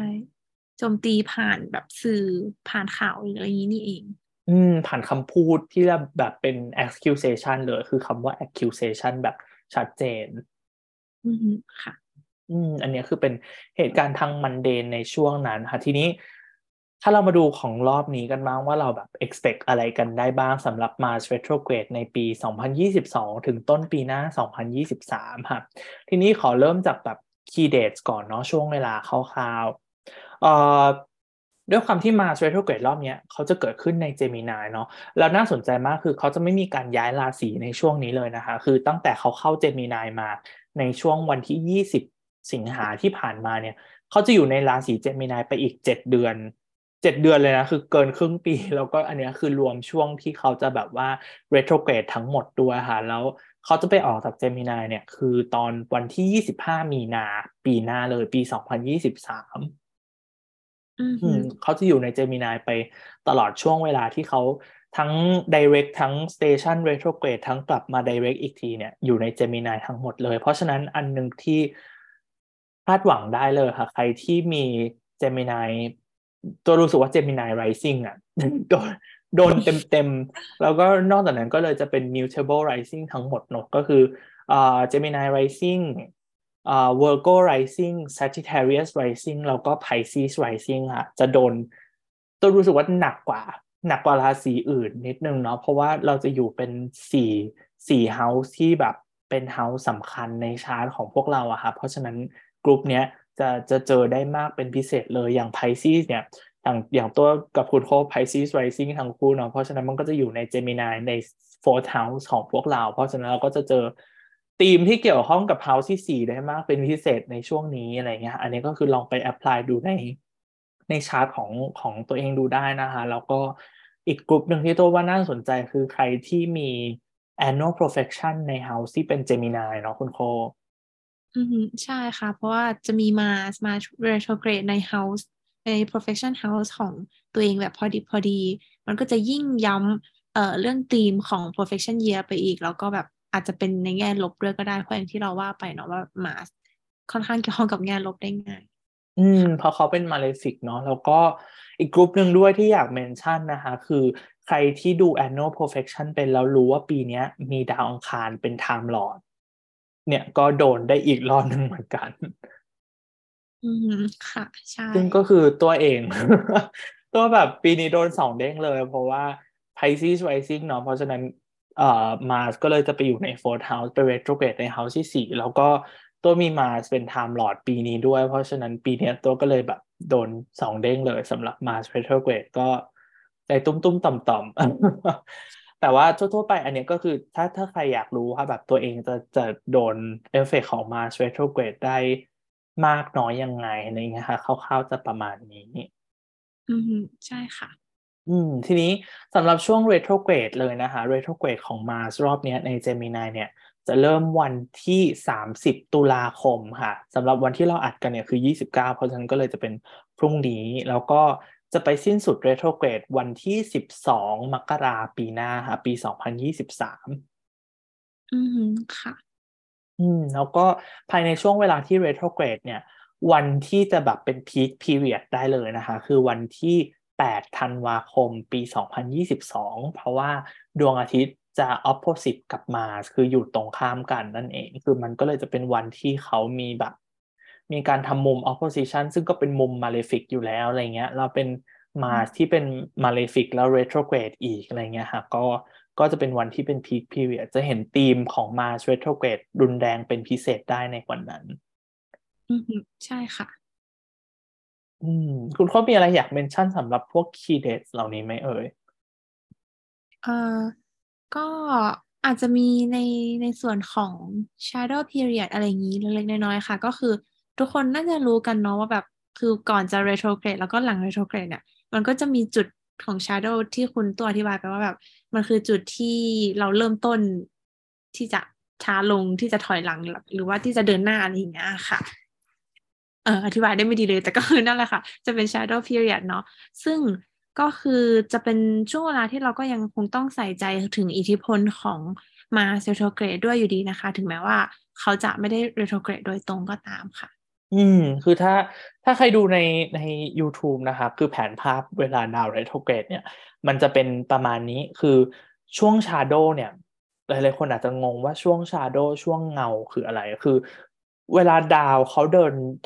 เดินถอยหลังอะ่ะเขาจะดูดีกรีค่ะว่าเขาจะเดินถอยหลังจากดีกรีเท่าไหนไปดีกรีเท่าไหน ซึ่งช่วงก่อนหน้าแล้วก็ช่วงหลังการ retrograde อะ ดาวเขาจะอยู่ในช่วงดีกรีเหล่านั้นแล้ว มันเลยเป็นแบบเหมือนเป็นเงาของของเส้นทาง retrograde ของเขาอะไรเงี้ยค่ะซึ่งช่วง shadow เนี่ย มันก็เลยจะเป็นช่วงที่แบบเริ่มรู้สึกถึง ถึงตัว retrograde ได้แล้วอย่างช่วงนี้แหละของมาที่แบบเขาเดินช้าลงแล้ว เขาอยู่ในช่วง shadow แล้วอะไรเงี้ย มันเลยจะแบบเริ่มเริ่มรับรู้ถึงถึง สิ่งที่จะเกิดขึ้นในช่วง retrograde ได้แล้วอะไรเงี้ยบางทีอาจจะเป็นเรื่อง timing ด้วยเนาะเวลาเราพูดถึง retrograde เนี่ยตัวพุทธเขาจะชอบพูดเรื่องแบบ timing ว่าแบบมันมักจะเป็นอะไรที่เราต้องทำซ้ำๆหลาย ๆ รอบอะไรเงี้ยค่ะหรือเป็นอะไรที่เราตัดสินใจไปแล้ว แต่ว่าพอเราตัดสินใจในช่วงเนี้ยดาวเขายังไม่เดินหน้าเขาเลยแบบ อาจจะทำให้เราต้องแบบกลับไปตัดสินใจใหม่ หรือกลับไปเปลี่ยนแผนใหม่อะไรเงี้ยครับใช่ค่ะ ซึ่ง นัยยะสำคัญของ shadow period ที่คุณตัวว่าไปเนาะมันคือเรื่อง timing แล้วก็อ่ามันในขณะเดียวกันเนี่ยมันคือการที่ดาวอังคารเนี่ยค่ะ เขาจะเดินหน้าถอยหลังไปในจุดเดิมๆซ้ำๆก็คือไม่ซ้ำหรอกแต่ก็คือเดินถอยหลังแล้วก็กลับมาอีกอะไรอย่างเงี้ยใช่ไหมคะฉะนั้นเนี่ยมันก็คือเหมือนกับว่าเออมีเรื่องอะไรที่เคยทำไปแล้วก็อาจจะได้กลับมาทำอีก หรือว่าย้อนกลับไปกลับมาใน decision ในช่วงนั้นที่มันเกิดขึ้น เพราะเกิดจากการที่แบบเขาเดินหน้าหรือถอยหลังอยู่ในจุดเดิมอย่างเงี้ยค่ะ อืม มันมักจะแบบตัวอย่างที่เราเคย เคยยกตัวอย่างไปใน episode เก่าๆอะไรเงี้ยเวลาเกี่ยวข้องกับ retrograde อาจจะเป็น feeling แบบ ช่วงสมัครงานอะไรเงี้ยแบบอยู่ๆก็ได้ให้ไปสัมภาษณ์แล้วอีกทีหนึ่งเขาบอกว่าอาจจะไม่ได้แล้วอะไรเงี้ยขอปฏิเสธ แต่อยู่ๆอีกรอบหนึ่งพอเขาส่งอีเมลมาอีกรอบหนึ่งแบบเอ้ยสรุปว่าขอไปสัมภาษณ์อีกรอบได้ อะไรเงี้ย มันอาจจะเป็นฟีลลิ่งแบบเนี้ยที่แบบว่าเป็นเรื่องเดิมๆ ไม่จบไม่สิ้นสักที เออ วนไปวนมาอยู่ ๆ วันหนึ่งโพซิทีฟอีกวันเนกาทีฟอะไรเงี้ยได้เหมือนเหมือนกันครับ อือฮึ ค่ะ ใช่ อืม ก็ แต่ก็เนี้ยจะเป็นช่วงเวลาคร่าว ๆ นะคะสำหรับ Mars retrograde ใน Gemini ในรอบนี้ ก็คือขอย้ำอีกที คือเริ่มวันที่ 30 ตุลา 2022 แล้วก็จะไปจบวันที่ 12 มกราคม2023 ค่ะ อือฮึค่ะ อืม ทีนี้อันหนึ่งที่ตัวว่าน่าสนใจมากๆเลยคือ Mars เขาจะอยู่ใน Gemini ใช่ไหมคะเขาจะ retrograde ใน Gemini ซึ่งจะทำให้เขาอะตกอยู่ภายใต้ rulership ของดาวพุธแต่ทีนี้มันน่าสนใจมากว่าช่วงที่ Mars retrograde อะเดี๋ยวดาวพุธเขาจะ retrograde ตามมาด้วย อืมค่ะ ใช่ ก็เลยจะแบบเหมือนเป็นสองเด้งเออเป็น double เลยอะว่าแบบดาว Mars retrograde อยู่แล้ว ทีนี้ ruler ของเขาดาวพุธก็จะ retrograde ซ้ำเติมอีกรอบหนึ่งอะไรเงี้ยค่ะมันเลยแบบช่วงช่วงท้ายปีเนี้ยไปจนถึงต้นปีหน้าค่ะ อาจจะมี feeling แบบฝืดสองเท่าเลยอะไรอย่างนี้ได้ด้วยเหมือนกันนะคุณคออืมค่ะ ใช่ โดยเฉพาะอะไรที่เกี่ยวข้องกับ Mercury เกี่ยวข้องกับ Mars เนี่ยค่ะ อืม เกี่ยวข้องกับ Gemini อะไรเงี้ย แล้วก็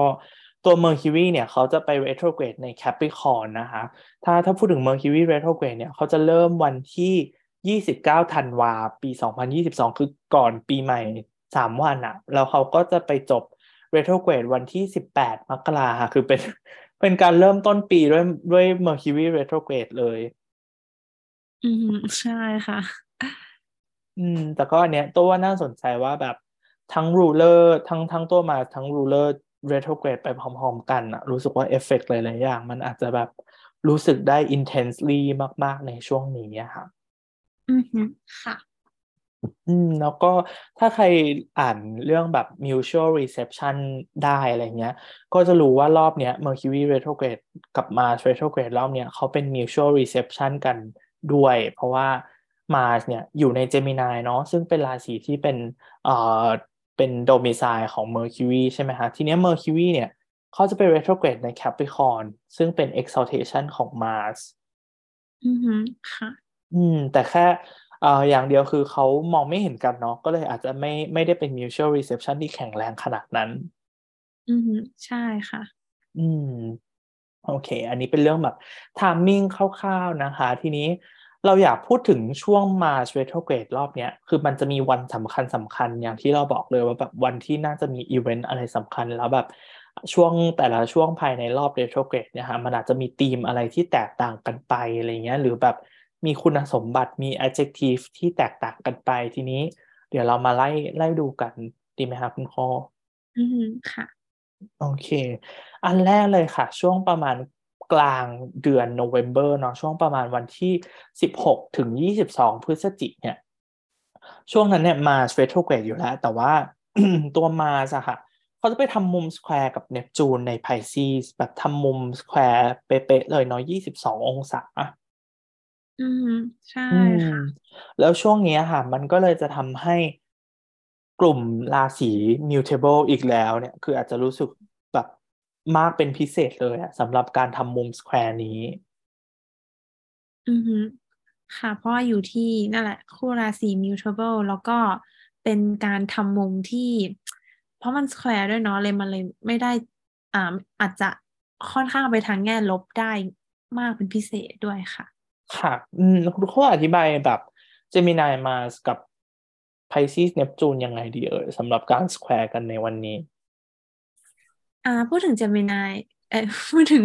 เออ Gemini Mars กับ Pisces เนปจูนใช่ไหมคะ ก็คือMars กับเนปจูนเนี่ย เวลาเขา square กันอะ keyword หลักๆ ที่มักจะออกมาก็คือแบบการสู้เพื่อเพื่ออะไรก็ตามที่มันอาจจะไม่ใช่ความจริง หรือว่ามันเป็นสิ่งที่เราคิดไปเองไหมมันเป็นเอ่อความความเชื่อที่ไม่ใช่ที่ไม่จริงอะไรอย่างเงี้ยค่ะ อืมเหมือนแบบ อันนึงที่เราพูดไปแล้วแหละ เพราะว่า Mars เนปจูน square เนี่ยค่ะเขาเนปจูน square กันแบบบ่อยมากในช่วงท้ายปีนี้เราเลยเคยพูดไปใน episode ที่แล้วแล้วแหละ episode ที่เราพูดถึง timing ช่วงนี้กันเนาะเพราะฉะนั้น aspect เนี้ยเราจะเจออยู่หลายรอบเหมือนกัน ทีนี้ในรอบนี้ครับคือเราก็เคยพูดกันไปแล้วแหละว่าแบบอันนึงที่ชัดเจนมาก ๆ เลยคือสงครามในยูเครนตอนนี้ว่าแบบคือ key หลักๆของของเนปจูนกับ Mars มันคือแบบ เราสู้ไปเพื่ออะไร แบบจุดประสงค์ของการสู้รบเนี้ยมันคืออะไรเราแบบ ปลายทางเรามองเห็นอะไรอยู่ปลายทาง หรือจริง ๆ เรามองไม่เห็นอะไรปลายทางเลย เรารู้แค่ว่าเราเราเราจะสู้เราจะเราจะลบไปเพราะอย่างนั้นแหละ อันเนี้ยมันจะเป็นฟีลลิ่งของช่วงนี้ได้ค่ะ ช่วง Gemini Mars กับ Pisces Neptune เนี่ย มันอาจจะเป็นฟีลลิ่งแบบเนี้ยฟีลลิ่งแบบสิ่งที่เราทำอยู่ตอนนี้มันมี purpose หรือเปล่า หรือเราแค่แบบสักแต่จะทำมันอะไรเงี้ยเราทำมันมา เป็นจนชินแล้วก็เลยทำต่อไปอะไรเงี้ย มันอาจจะเป็นช่วงที่อาจจะทำให้ใครหลาย ๆ คนได้ question สิ่งที่ตัวเองทำอยู่ ใช่ค่ะแบบเออมันมีความหมายอะไรแล้วก็เป้าหมายจุดประสงค์คืออะไรอะไรอย่างนี้เนาะแบบการกระทำของเรา อืมหรือจริง ๆ ทั้งหมดที่เราทำมันเป็นแค่อิลูชันที่เราสร้างขึ้นมาเองอะแบบอาจจะเป็นฟีลลิ่งแบบนั้นก็ได้อะไรเงี้ยค่ะแล้วแบบอีกรูปแบบหนึ่งที่จะเจอได้โดยเฉพาะ พอมันมาเกี่ยวข้องกับ Pisces Neptune ก็เลยอาจจะเป็นแบบพวก fake news หรือแบบข้อมูลที่มันไม่จริงข้อมูลที่มันแบบเป็นสิ่งที่สร้างขึ้นมาเป็น illusion อะไรเงี้ย ยังไม่ผ่านการแบบแฟกเช็คอะไรเงี้ย ตัวว่าช่วงนั้นต้องน่าสนใจว่าแบบ ถ้ามีข่าวอะไรเกิดขึ้นอะ ควรแฟกเช็คก่อนมันอาจจะเป็นแบบ อันหนึ่งที่ตัวว่าน่าสนใจแล้วแต่ตัวไม่ชัวร์ว่ามันเกี่ยวข้องไหมคือข่าวในจีนที่ที่เขามีข่าวว่าแบบ จะมีรัฐประหารอะแต่จริง ๆ เราไม่มีอะแต่แบบพูดกันไปถึงไหนถึงไหนว่าแบบจะมีรัฐประหารในจีนอะไรเงี้ยแต่จริง ๆ เราไม่มี อันนี้น่าสนใจว่าแบบตัวรู้สึกว่ามันเกี่ยวอะทามมิ่งที่ผ่านมาแต่ตัวไม่แน่ใจว่ามันเป๊ะๆไหมครับว่าแบบอาจจะเป็นมาสกับเนปจูนแบบนี้ได้อีกอะไรเงี้ยครับค่ะใช่ ซึ่งพอพูดถึง timing เนี่ยมันอ่าถ้าใครสนใจก็คือสามารถย้อนไปดูได้นะ เพราะว่า Mars กับเนปจูนเนี่ยค่ะเขา square กันไปรอบหนึ่งแล้วเนาะแล้วรอบวันที่ เอ่อสิบหกถึงยี่สิบสองที่จะถึงเนี่ยค่ะ คือเขาจะ square กันอีกแบบ retrograde เพราะฉะนั้นเนี่ยในแง่ของ timing ก็คืออะไรที่เคยแบบเออมีทำไปแล้ว ต้องย้อนกลับมาทำไหมข่าวอะไรที่ออกไปแล้ว มันมีการแบบ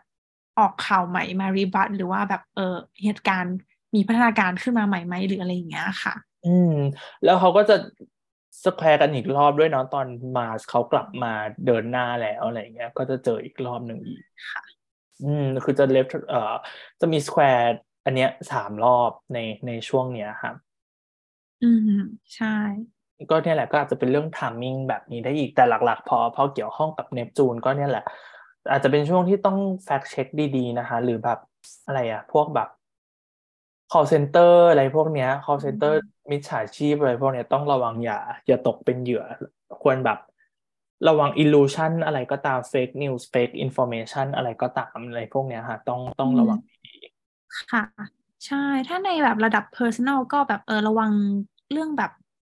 การทำอะไรก็ตามที่เราสติไม่สมบูรณ์นะคะอย่างเช่นแบบเออขับรถขณะเมาหรือว่า เออคือช่วงนี้มันมีกัญชาหรือมีอะไรอย่างนี้ด้วยเนาะคือแบบเออ เผลอไปกินโดนอะไรอย่างนี้โดยไม่รู้ตัวไหมคือ อะไรประมาณเนี้ยค่ะ ก็คือแบบความ ไม่มีสติหรือว่าควาสิ่มงที่เราไม่ระวังอะไรอย่างเงี้ยใช่ใช่ค่ะ อาจจะอืมทำให้เกิดผลเสียได้คือเราอาจจะตั้งใจหรือไม่ตั้งใจก็ตามเนาะมันอาจจะมีแบบอุบัติเหตุในแง่เนี้ยค่ะ เกิดขึ้นมาได้ค่ะอะไรที่แบบรู้สึกว่าช่วงนั้นต้องแฟกเช็คดีๆอะไรที่ที่เข้ามาในในชีวิตเราอะไรเงี้ยช่วงนั้น เอ่อหรือแบบ ก็คืออีกอีกรูปแบบหนึงที่เราเมนชั่นตอนแรกแหละว่าแบบหาหา purpose ให้ให้กับสิ่งที่เราทำหรือแบบ question มันดีๆอะไรอย่างเงี้ย ช่วงนั้นอาจจะได้แบบต้อง question สิ่งเหล่านี้หรือแบบต้องวาง strategy ใหม่ๆ ในสิ่งที่เราทำอะไรเงี้ยค่ะก็น่าสนใจเหมือนกัน อือฮึค่ะ อืม ทีนี้วันถัดมาค่ะอันนี้เป็นช่วง mid November เนาะทีนี้ช่วง late November บ้างช่วงปลาย November เนี่ย เราจะมีช่วงที่ดาวอังคารค่ะ เขาจะทำมุม trine กับดาวเสาร์ ในราศีธาตุลมทั้งคู่เลย ก็คือใน Gemini Mars กับ Aquarius Saturn อันนี้น่าสนใจมากเพราะว่าอย่างที่เราพูดหลายรอบแล้วรอบนี้ว่าแบบทั้งสองดาวนี้เขาเป็น malefic เนาะแต่รอบนี้เขาจะเป็นวันที่ช่วง 26ถึง30เนี่ยครับ malefic สองดาวเนี่ยเขาจะทำมุม trine กัน ซึ่งมุม trine เนี่ยเป็นมุมที่แบบ support กันทำงานไปในทางที่ดีได้อะไรเงี้ยทีเนี้ยมันเลยน่าสนใจว่า อาจจะแบบมี keyword ของ Mars กับ Saturn ที่ทำงานประกอบร่วมกัน ซึ่งก็อาจจะได้ทั้งดีไม่ดีอีกเหมือนกันในใน personal ของแต่ละคนอะไรเงี้ยหรือใน mundane astrology อืมค่ะ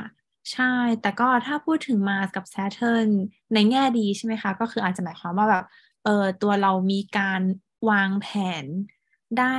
ดีมากขึ้นไหมแบบวางแผนเพื่อที่จะทำอะไรสักอย่างอะไรอย่างเงี้ยค่ะ เพื่อความระยะยาวหรือเพื่อความ รอบคอบหรืออะไรอย่างเงี้ยแล้วก็มีอาจจะมี energy ในด้านในการวางแผนในด้านนี้ได้ดีขึ้น อืม กับอีกอันหนึ่งที่ตัวว่าน่าสนใจคือในในช่วงเนี้ย อาจจะ expect keyword ที่เกี่ยวข้องกับความ air sign ได้มากเป็นพิเศษด้วยเนาะคุณโค อือฮึค่ะอืมเรื่องแบบการใช้ภาษา text การพูดการจาการแบบพิมพ์อะไรอย่างเงี้ยค่ะ อะไรที่เกี่ยวข้องกับแบบ ความเป็น information อะไรเงี้ย ไปจนถึงเรื่องสภาพอากาศได้ด้วยเหมือนกันเนาะพอเป็น air sign ทั้งคู่อือฮึใช่ค่ะ แล้วก็แบบคือปีนี้ก็คือในไทยอาจจะไม่เท่าไหร่ แต่ว่าแบบในหลาย ๆ ที่ยุโรปหรืออะไรเงี้ยค่ะ ก็มีข่าวว่าแบบเออจะมีเอ่อปัญหาในแง่ของแบบค่าน้ำค่าไฟ energy หรืออะไรเงี้ย ซึ่งอาจจะแบบมาพร้อมกับว่าอากาศแปรปรวน แล้วก็แบบเราไม่มีเงินจ่ายค่า ไฟทำให้แบบหลาย ๆ คนต้องอยู่กับอากาศที่มันแบบstream อะไรเงี้ยค่ะ อืม ก็ก็น่าสนใจว่ามันอาจจะออกมาเป็นรูปแบบนั้นได้ไหมแต่หลัก ๆ คือช่วงช่วงปลาย November เนี่ย อาจจะลองดู keyword ที่เป็นคุณสมบัติของความเป็น air sign อะไรเงี้ยอาจจะดูเรื่องแบบอินเทอร์เน็ตเรื่องแบบโซเชียลมีเดียก็น่าสนใจอีกเหมือนกันเนาะอาจจะมี keyword อะไรที่เกี่ยวข้องกับแบบ มัน effect connection อะไรเงี้ยอาจจะมีแอปพลิเคชันอะไรล่มหรือเปล่าอะไรเงี้ยอาจจะมีโซเชียลมีเดียอะไรที่แบบล่มในช่วงนั้นหรือเปล่าก็น่าสนใจได้เหมือนกัน อือค่ะ แล้วก็ในแง่ของ personal ก็อาจจะเป็นในความที่ว่าแบบเออการสื่อสารของเรากับคนอื่น หรือการเรียนรู้ของเรากับคนอื่นอะไรเงี้ยค่ะ ก็ก็อาจจะเป็นในด้านนั้นแทนก็คือ อาจจะมีปัญหา หรือถ้าในแง่ดีก็คือ อาจจะแบบมีการแบบเข้าไปตกตะกอนกับตัวเอง แล้วก็รู้สึกว่าแบบเออหาจุดเขาจุดแบบเออจุดปลดปล่อยอะไรเงี้ยค่ะ เออให้กับตัวเองได้หรือ ใช้คำไม่ถูกเลย อืมอืมแต่แต่เข้าใจได้แบบ อาจจะแบบเป็นเป็นทาง personal เลยเกี่ยวข้องกับเรื่องของแบบการใช้โซเชียลมีเดียอะไรเงี้ยก็เกี่ยวข้องได้ด้วยเหมือนกัน อือฮึค่ะ อืม แล้วก็จริง ๆ ช่วงนั้นนะคะจะเริ่มมีแบบ มาเดี๋ยวเขาจะทำมุมตรงข้ามกับพวก inner planets ก็คือ Mercury กับ Venus ด้วยนะคะคือจะมี Mars ทำมุมตรงข้ามกับดาวพุธแล้วก็ดาวศุกร์ก่อนที่เขาจะไปทำมุมตรงข้ามกับดวงอาทิตย์ในในช่วงเดือนธันวาคม อันนี้ก็น่าสนใจเพราะก็จะทำให้เราเห็น keyword ที่เป็นคู่ตรงข้ามของ Gemini กับ Sagittarius นะคะได้ได้ด้วยเหมือนกันที่อาจจะค่อยๆแบบ ค่อยๆ build up ในในช่วงเลทโนเวม ber เราไป peak ในช่วง December แทนอะไรอย่างเงี้ยครับอือฮึค่ะ อืม ซึ่ง keyword ที่ที่อยากพูดถึงอันนี้ก็คือเดี๋ยวพูดถึงเลยแล้วกันคือช่วงต้น December นะครับวันที่8 December เนี่ยดวงอาทิตย์เนาะเขาจะ opposite กับมา แต่ทีนี้ความพิเศษคือ มันจะเป็นวัน full moon ด้วย คือเป็นวันที่ดวงอาทิตย์กับดวงจันทร์เขาอยู่ตรงข้ามกัน เขาทำมุม opposite กัน แล้วทีเนี้ย Mars กับ Moon เนี่ยเขา conjunct กันพอดีคือมันแบบค่อนข้าง extreme สุด ๆ เลยอะสำหรับ full moon วันนี้ แล้วมันก็จะเป็นฟีลลิ่งที่แบบ จะเห็นคุณสมบัติของความเป็นเจมินายฝั่งของมาร์สกับมูนเนี่ย กับความเป็น Sagittarius ฝั่งของดวงอาทิตย์เนี่ย ตรงข้ามกันแบบชัดเจนเลยค่ะ อือใช่ค่ะ คือมันอย่างที่คุณตัวว่าไปใช่ไหมคะว่าแบบพออ่า sun opposite Mars เนี่ย มันก็จะ activate Mars ให้แบบเออมี มีความหมาย signification ของเขาเนี่ยชัดเจนมาก แล้วทีนี้ยังเป็นวัน full moon อีกก็เลยแบบเห็นความตรงข้ามหรือว่าการเน้นย้ำความหมายของ Mars มาเพิ่มขึ้นไปอีกค่ะ อืม มันแบบ extreme สุดๆ เลยอะทีเนี้ยมันก็เลยจะ emphasize แบบความเป็น Gemini กับ Sagittarius ตัวว่าวิธีดูง่ายๆที่สุดของ Gemini กับ Sagittarius คือแบบ การมองภาพเล็กๆ กับมองภาพใหญ่ ๆอะไรเงี้ยอาจจะเป็นวันที่คุณต้องรู้สึกว่า balance สองส่วนนี้มากเป็นพิเศษแบบ คุณจะโฟกัสกับสิ่งเล็กๆน้อยๆหรือแบบการทำหลาย ๆ อย่างไปพร้อม ๆ กันหลาย ๆ อย่างที่มันแบบเล็กๆ น้อยๆอะไรเงี้ยฮะหรือคุณจะมองภาพรวมมองภาพกว้างๆทำให้ bigger picture มันดีกว่าอะไรเงี้ยอาจจะเป็น feeling ต้อง balance สองส่วนนี้ อือฮึ ค่ะ แต่ในขณะเดียวกันเนี่ย ทั้ง Gemini ทั้ง Sagittarius เนี่ย เป็นคู่ราศีที่ค่อนข้างจะแบบ เอ่อ มีความแบบ คือทำอะไรตามใจตัวเอง ค่อนข้างเยอะอยู่พอสมควร แบบทำตามสิ่งที่ตัวเองต้องการ อะไรอย่างเงี้ยครับฉะนั้นเนี่ย energy ของความแบบทำอะไรตามสิ่งที่เราต้องการ ทำอะไรแบบไม่ค่อยคิดเยอะ อะไรเงี้ย ก็อาจจะยิ่งเพิ่มขึ้นไปอีกก็ได้ค่ะ อืมอืมอืมแล้วก็อันนี้อีกแล้วพอเป็น Gemini กับ Sagittarius เนาะก็จะมีเรื่องแบบ ก็จะเน้นย้ำความเอ่อใช้คำว่าอะไรดี ความเป็นมุมเอ่อความเป็น mutable ราศี mutable อะค่ะก็คืออาจจะโดนเต็มๆอีกแล้วในในวันที่ในวันที่แปดธันวาเนาะเพราะว่าแบบทั้ง full moon ทั้ง Mars retrograde อะไรเงี้ยค่ะแล้วก็จริงๆ ถ้าดูใน Pisces เนี่ยก็คือมีจูปิเตอร์เขากลับมาเดิน เดินหน้า direct แล้ว แต่วันนั้นเนี่ยเขาอยู่ที่ 29 องศาของของ Pisces อีกอะไรเงี้ย มันเลยอาจจะแบบว่าช่วงช่วงนี้แหละ คือคือทั้งช่วงที่ Mars retrograde เนี่ย mutable sign จะมีวันพีคๆให้ ให้พบเจอค่อนข้างเยอะอืมค่ะใช่ต้องต้องใส่ใจกันนิดนึงนะ ใช่ คุณพ่อมีอะไรอยากเสริมสำหรับตัว Gemini Sagittarius อีกไหมครับ เออก็ก็ไม่มีเป็นไม่มีอ๋อมีคือก็คือตรงที่ว่า อาจจะเป็นช่วงที่รู้สึกว่าแบบเราไม่สามารถโฟกัสหรือว่าไม่สามารถคอมมิตกับสิ่งใดสิ่งหนึ่งได้อย่างเงี้ยค่ะ อืมอืมใช่ เพราะว่าทั้งสองราศีนี้เลยเนาะเขาแบบ ไม่ใช่ราศีที่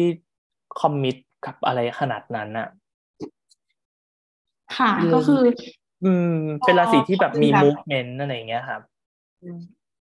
ใช่แล้วก็อย่างที่เราว่าไปเนาะว่า Gemini มาเนี่ยคืออาจจะทำให้เป็นช่วงที่รู้สึกว่าเออเรา multitask เยอะมากเราโฟกัสไม่ได้แล้วมันมันเหนื่อยมันแบบมันทำอะไรเยอะคิดอะไรเยอะอยู่ตลอด ช่วงนี้ก็อาจจะแบบเออยิ่งเยอะขึ้นไปอีกก็ได้ค่ะ อืมค่ะ แล้วก็มันอาจจะเป็นอะไรที่แบบ personal มากเป็นพิเศษได้ด้วยเนาะเพราะว่ามูนกับมาสมาเจอกันอะไรเงี้ยเพราะฉะนั้นสิ่งที่เกิดขึ้นช่วงนั้นอาจจะเป็นสิ่งที่แบบ เอฟเฟกด้านด้านอิโมชัน a ลด้าน feeling ของของแต่ละคนได้อะไรเงี้ยค่ะ อือฮึค่ะสำหรับตัว full moon วันนี้คุณโค้ว่ามีอะไรน่าสนใจไหมเอ่ยตัว full moon เลย full moon สองอันนี้ อืม คุณคุณตัวมีอะไรคะคือตัวมองว่าก็คือคือ keyword Gemini Sagittarius เลยอะที่ที่น่าจะให้ความสำคัญเป็นพิเศษอะค่ะอย่างที่เราพูดเลยแต่แบบ ไม่รู้ว่ามีอะไรน่าสนใจอีกไหม คือตัวตัวทั้งทั้ง Sun กับ Moon อะไม่ไม่ได้มีแบบ dignity หรือมีอะไรในช่วงนี้ไง ก็เลยอาจจะแบบ คือรู้สึกว่าเป็น full moon กลางๆอะแบบไม่ไม่ได้มีเอฟเฟกที่แบบน่า worry ขนาดนั้นนอกจากความตรงข้ามของ Sagittarius กับ Gemini ครับ อือฮึค่ะ ใช่ ในในแง่ของ full moon ก็คืออาจจะไม่ได้มีอะไรเป็นพิเศษค่ะ ก็ อืมอย่างที่คุณตัวว่ากลางๆ แต่ว่าแบบ พอมีมาสมาด้วยอะไรเงี้ยเนาะก็คือเพิ่มความเป็นมาสเรโทรเกรดเข้าไปด้วยเลยครับใช่ก็เลยอาจจะเป็นแบบฟูลมูนที่ได้รับรู้ตัวมาสเรโทรเกรดสุดๆ ก็คืออาจจะมีอะไรเกิดขึ้นในช่วงนั้นเนี่ยนะคะ เพราะแบบมาสก็พีคมาก ๆ เลย อืมค่ะ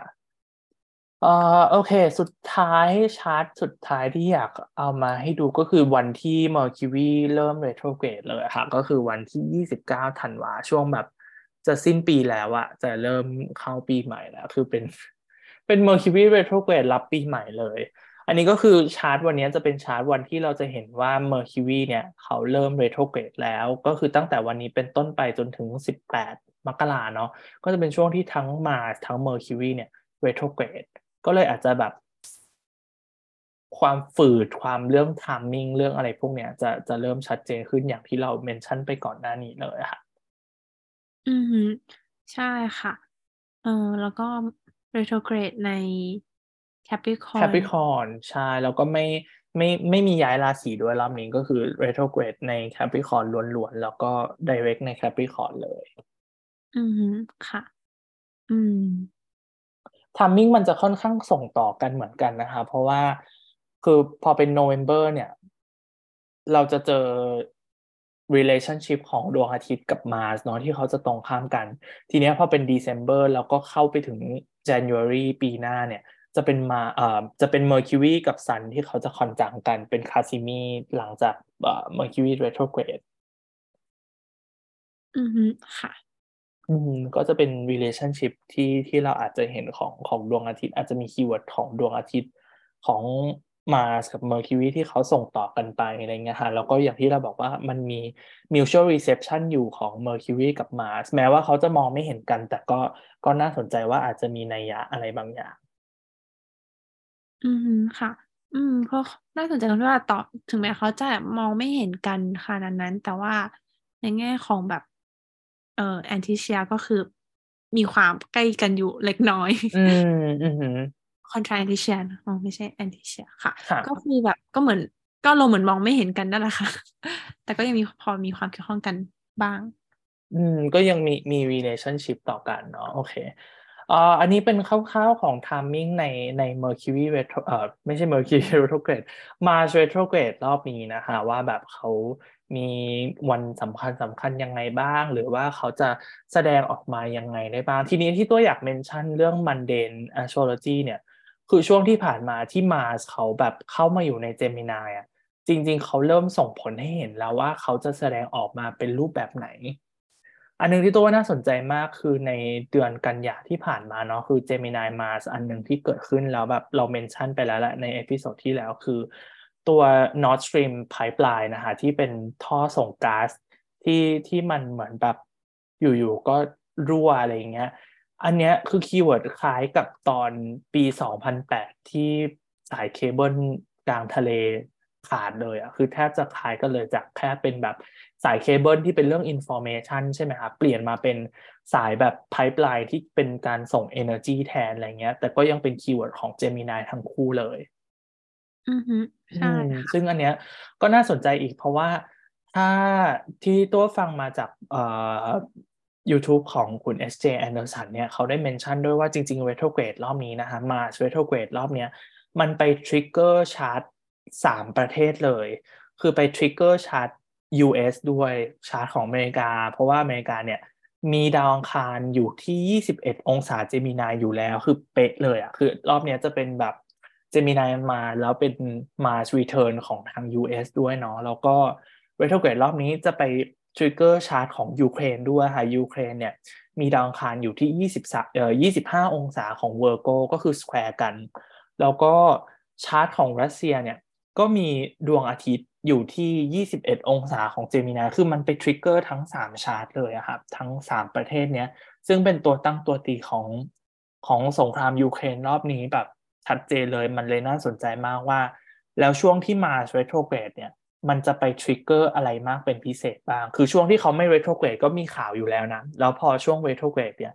ก็น่าสนใจว่ามันจะมีข่าวอะไรมาซ้ำซ้อนอีกหรือเปล่าค่ะ อืม ค่ะ แล้วก็แบบ เออ ในแง่ของ timing เนี่ย มันจะมีการแบบ เอ่อ ย้อนกลับไปในแง่ของ decision ที่เคยประกาศไปแล้วไหม หรือมีการถอนคำประกาศ หรืออะไรอย่างเงี้ยค่ะ ก็ดู อืม ดูเป็นไปได้ว่าแบบ เออ จะ จะมี development อะไรบางอย่างแน่นอน ค่ะ ใช่ หรือแบบอีกอันหนึ่งที่ คือต้องชอบอันนี้มาก คือ ค่ะ เอ่อ episode ที่เราก็พูด คือแบบคำว่า mobilization ที่มันแปลว่าการแบบ การเรียกคนมาเข้ากองทัพอะไรเงี้ย การแบบ ใช้คำว่าอะไรดีเกณฑ์คนมาเข้ากองทัพของรัสเซียตอนเนี้ย คือคำว่า mobilization อะ มันเป็นคำที่เป็นตัวแทนของ Gemini Mars ได้ดีมาก ๆ เลยนะคะความหมายของมัน mobilize เนี่ยคือแปลว่าแบบ Gemini คือการแบบการเคลื่อนย้ายอะคือคือ Gemini เลยในขณะที่ความหมายของคำว่า mobilization มันคือการเอาไปเกี่ยวข้องกับแบบการสู้รบการ สงครามแบบชัดเจนเลย คือเป็น keyword ที่เห็นชัดเจนมาก ๆของช่วงนี้ อืม ใช่ค่ะ อืม แล้วก็เป็น issue ที่เกิดขึ้นช่วงนี้ พอดีก็น่าสนใจว่าแล้ว decision เนี้ยซึ่งมันยังเป็นธีมใหญ่ ๆ อยู่ของของโลกตอนนี้ โดยเฉพาะในรัสเซียที่แบบ คนก็หนีออกจากประเทศกัน แล้วก็คนที่ยังอยู่ก็ถูกเกณฑ์ไปรบอะไรเงี้ย คือมันก็ยังเป็น topic ที่ยังเกิดขึ้นอยู่อะไรเงี้ย ก็น่าสนใจว่าพอมา retrograde ปุ๊บเนี่ย จะมี decision อะไรที่มันจะมาเปลี่ยนตรงนี้หรือเป็น development อะไรในตรงนี้หรือเปล่า อืม ใช่ค่ะ เพราะคือเราก็ได้พูด keyword ของ Mars retrograde ไปบางส่วนเนาะแบบเออ มันก็มีสิทธิ์ไปในทางที่ว่าแบบ จะมีการหยุดไหมหรืออะไรอย่างเงี้ยค่ะ แต่ก็คืออืมเราก็แบบเออมันก็ไม่แน่ใจหรอกว่ามันจะออกมาเป็นยังไงเนาะค่ะค่ะ คือช่วงนี้อาจจะแบบเป็นช่วงที่เขาหยุดแบบ ถอยหลังอะไรเงี้ยอย่างที่เราบอกว่าคีย์เวิร์ดของ Gemini ถ้าตีตีความแบบตรงตัวคือ อาจจะเป็นช่วงที่เขาแบบไปวางแผนใหม่ก่อนอะไรเงี้ยเพราะฉะนั้นอีกช่วงที่จะน่ากลัวค่ะหรือเป็นช่วงที่น่าจับตามองเป็นพิเศษคือ ถ้ามากลับมา direct แล้ว กลับมาเดินหน้าแล้วกลับมามี speed อีกครั้งหนึ่งอะจะน่าสนใจว่าแล้วเขาจะกลับมา take action ยังไง เขาจะกลับมามี strategy ใหม่ ๆ ในการเดินสงครามของเขายังไงบ้าง อือฮึใช่ค่ะ เป็นเรื่องของแบบ timing การ decision ต่างๆ ที่ก็น่าสนใจมากจริงอืมแล้วก็เกี่ยวข้องกับเรื่องอย่างที่เราบอกคือ speed การเดินทาง direction ของดาวเวลาเราดูเรื่อง retrograde ๆอือฮึใช่ค่ะ อืม แล้วก็อีกอีกอันหนึ่งที่อยาก mention เพราะว่าตัวเห็นข่าวนี้ในใน New York Times พอดีคือเรื่องแบบ คืออันนี้ก็จะเป็นเรื่องที่เป็นใหญ่ ๆ นิดนึงคือข่าวนี้เขาบอกว่า สงครามในยูเครนเนี่ยจะจะทำให้เรื่องของ clean energy อะการทิศทางของโลกที่จะไปสู่ทิศทางของแบบ clean energy อะอาจจะไปได้เร็วขึ้นอะไรเงี้ยซึ่งตัวอันเนี้ยนะอันเนี้ยน่าสนใจว่าแบบมันเป็นธีมที่ relate กับหลาย ๆ หลาย ๆ ดาวในช่วงนี้มาก ๆ เลยค่ะ ทั้ง Gemini Mars เองที่เป็นตัวแทนของสงครามในยูเครนหรือหลาย ๆ อย่างที่เกิดขึ้นในยูเครนหรือเรื่องของ เอ่อ energy ตอนนี้ไปจนถึงหลาย ๆ อย่าง เช่นเรื่องแบบ Uranus ใน Taurus ตอนนี้อะไรเงี้ยหรืออ่า Saturn ใน Aquarius ตอนนี้อะไรเงี้ยครับตัวว่าน่าสนใจมากคือคร่าวๆของข่าวนี้มันเป็น feeling แบบว่า พอยุโรปเนี่ยเขาเข้าไม่ถึง energy จากทางรัสเซียแล้วอะไรเงี้ยหรือเขาต้องการจะต่อต้าน energy จากทางรัสเซีย มันเลยทำให้คนในยุโรปหรือหรือประเทศในยุโรป หรือบริษัทในยุโรปเนี่ย เขาต้องรีบหาเส้นทาง energy ใหม่ๆอะไรเงี้ยหา renewable energy ใหม่ๆอะไรเงี้ยฮะซึ่งมันก็น่าเศร้านะที่แบบว่า เป้าประสงค์ของการหา clean energy ตรงเนี้ยไม่ใช่เพราะเรื่อง climate change อะแต่เขาต้องหาทรัพยากรใหม่ๆ หรือ energy ใหม่ๆ เนี้ยเพราะว่าเรื่องของสงครามเป็นผลของสงครามแทน อืมตัวเป็นอะไรที่แบบน่าสนใจแล้วแบบ ก็ก็ดู relate ได้กับดาวหลาย ๆ ดวงตอนนี้ก็คืออันนี้เป็นเป็นพูด mention คร่าวๆสำหรับใครที่สนใจแบบพวกทาง mundane astrology อะไรเงี้ยค่ะ astrology ที่เอามาใช้กับเหตุการณ์โลกต่างๆ อืมค่ะ อืม ก็อันนี้คร่าวๆค่ะ คุณโคมีอะไรอยาก mention ไหมเอ่ยสำหรับ Mars แล้วก็ Mars retrograde ทั้งหมดเลยที่เราพูดกันวันนี้ อืม ก็ ไม่มีพิเศษนะคะ ส่วนคร่าวๆ คือเราแบบครอบคลุมไปเยอะเหมือนกัน ใช่ เพราะเอพิโซดนี้เราเต็มที่มากๆเลยเราพูดถึงความหมายดาวองคารแบบ แทบจะแทบจะทุกคิดว่าเราที่เรารีวิวกันรีวิวกันบ่อยมากว่าเราครบทุกอย่างไหมเราขาดอะไรไปหรือเปล่าแต่ก็รู้สึกว่าน่าจะแบบ ครบถ้วนเนาะถ้าใครแบบว่าเอ่อมีคำถามหรือว่าอยากแบบ discuss อะไรกันนะคะ ก็คือเต็มที่เลยแบบใช้ แฮชแท็กของพอดแคสต์หรือแบบจะ mention ตัวมาก็ได้แบบอยากรู้มากว่า feedback เป็นยังไงของ episode นี้คิดว่าคนที่เริ่มศึกษา astrology โดยเฉพาะแบบใครกำลังเรียนรู้เกี่ยวกับ archetype ของดาวต่างๆอะไรเงี้ย โดยเฉพาะดาวอังคารเนี่ย episode นี้น่าจะแบบเป็นประโยชน์มาก ๆ เลย อืมใช่ค่ะ แล้วก็หลังจากที่แบบเออฟัง keyword อะไรต่างๆ ไปแล้วเนี่ย ก็ลองแบบไปไป apply กับ กับตัวเองหรือว่ากับ mundane กับสถานการณ์โลกอะไรอย่างนี้ดูก็ได้ค่ะ ก็น่าจะเป็นแบบ น่าจะทำให้เห็นภาพชัดขึ้นเนาะเพราะตัวเราเองก็แบบจะสามารถรู้ชาร์ตของตัวเอง แล้วก็รู้ transit อะไรต่างๆ ของตัวเองได้ค่ะ ใช่ค่ะ อาจจะไปย้อนดูก็ได้อันหนึ่งที่น่าสนใจคือแบบเจมินายมารอบที่แล้วในปีสองพันแปดเนาะถ้าใครแบบ อยากไป โยงดูเล่นๆว่าแล้วช่วงนั้น 2008 มีอะไรเกิดขึ้นบ้างอะไรเงี้ยต้นปี 2008 แล้วที่มันจะย้อนมาเกิดขึ้นช่วงนี้ไหมอะไรเงี้ยค่ะ จะน่าสนใจมากเลยถ้าใครแบบเอาไปย้อนดูกับชาร์ตตัวเอง อืมใช่ค่ะ อืม โอเคค่ะ ก็เออแอบอยากถามว่าคนที่ฟังสดกันมีคำถามไหมเอ่ยถามได้นะคะ เป็น Q&A สั้นๆ น่าจะแบบ ก่อนเราจบ episode กันตัวว่าคร่าวๆที่เราอยาก mention ของ Mars retrograde รอบนี้คือ อย่างที่บอกว่าถ้าถ้าเรื่อง timing ว่าใครจะโดนหนักเป็นพิเศษก็คืออย่างที่บอกเลยว่า คงเป็น mutable rising ทั้งทั้งสี่ราศีเลย ไม่ก็ถ้าใครดู annual profection เป็นนะคะก็คือลองดูว่า time lord หรือว่า house ที่เป็น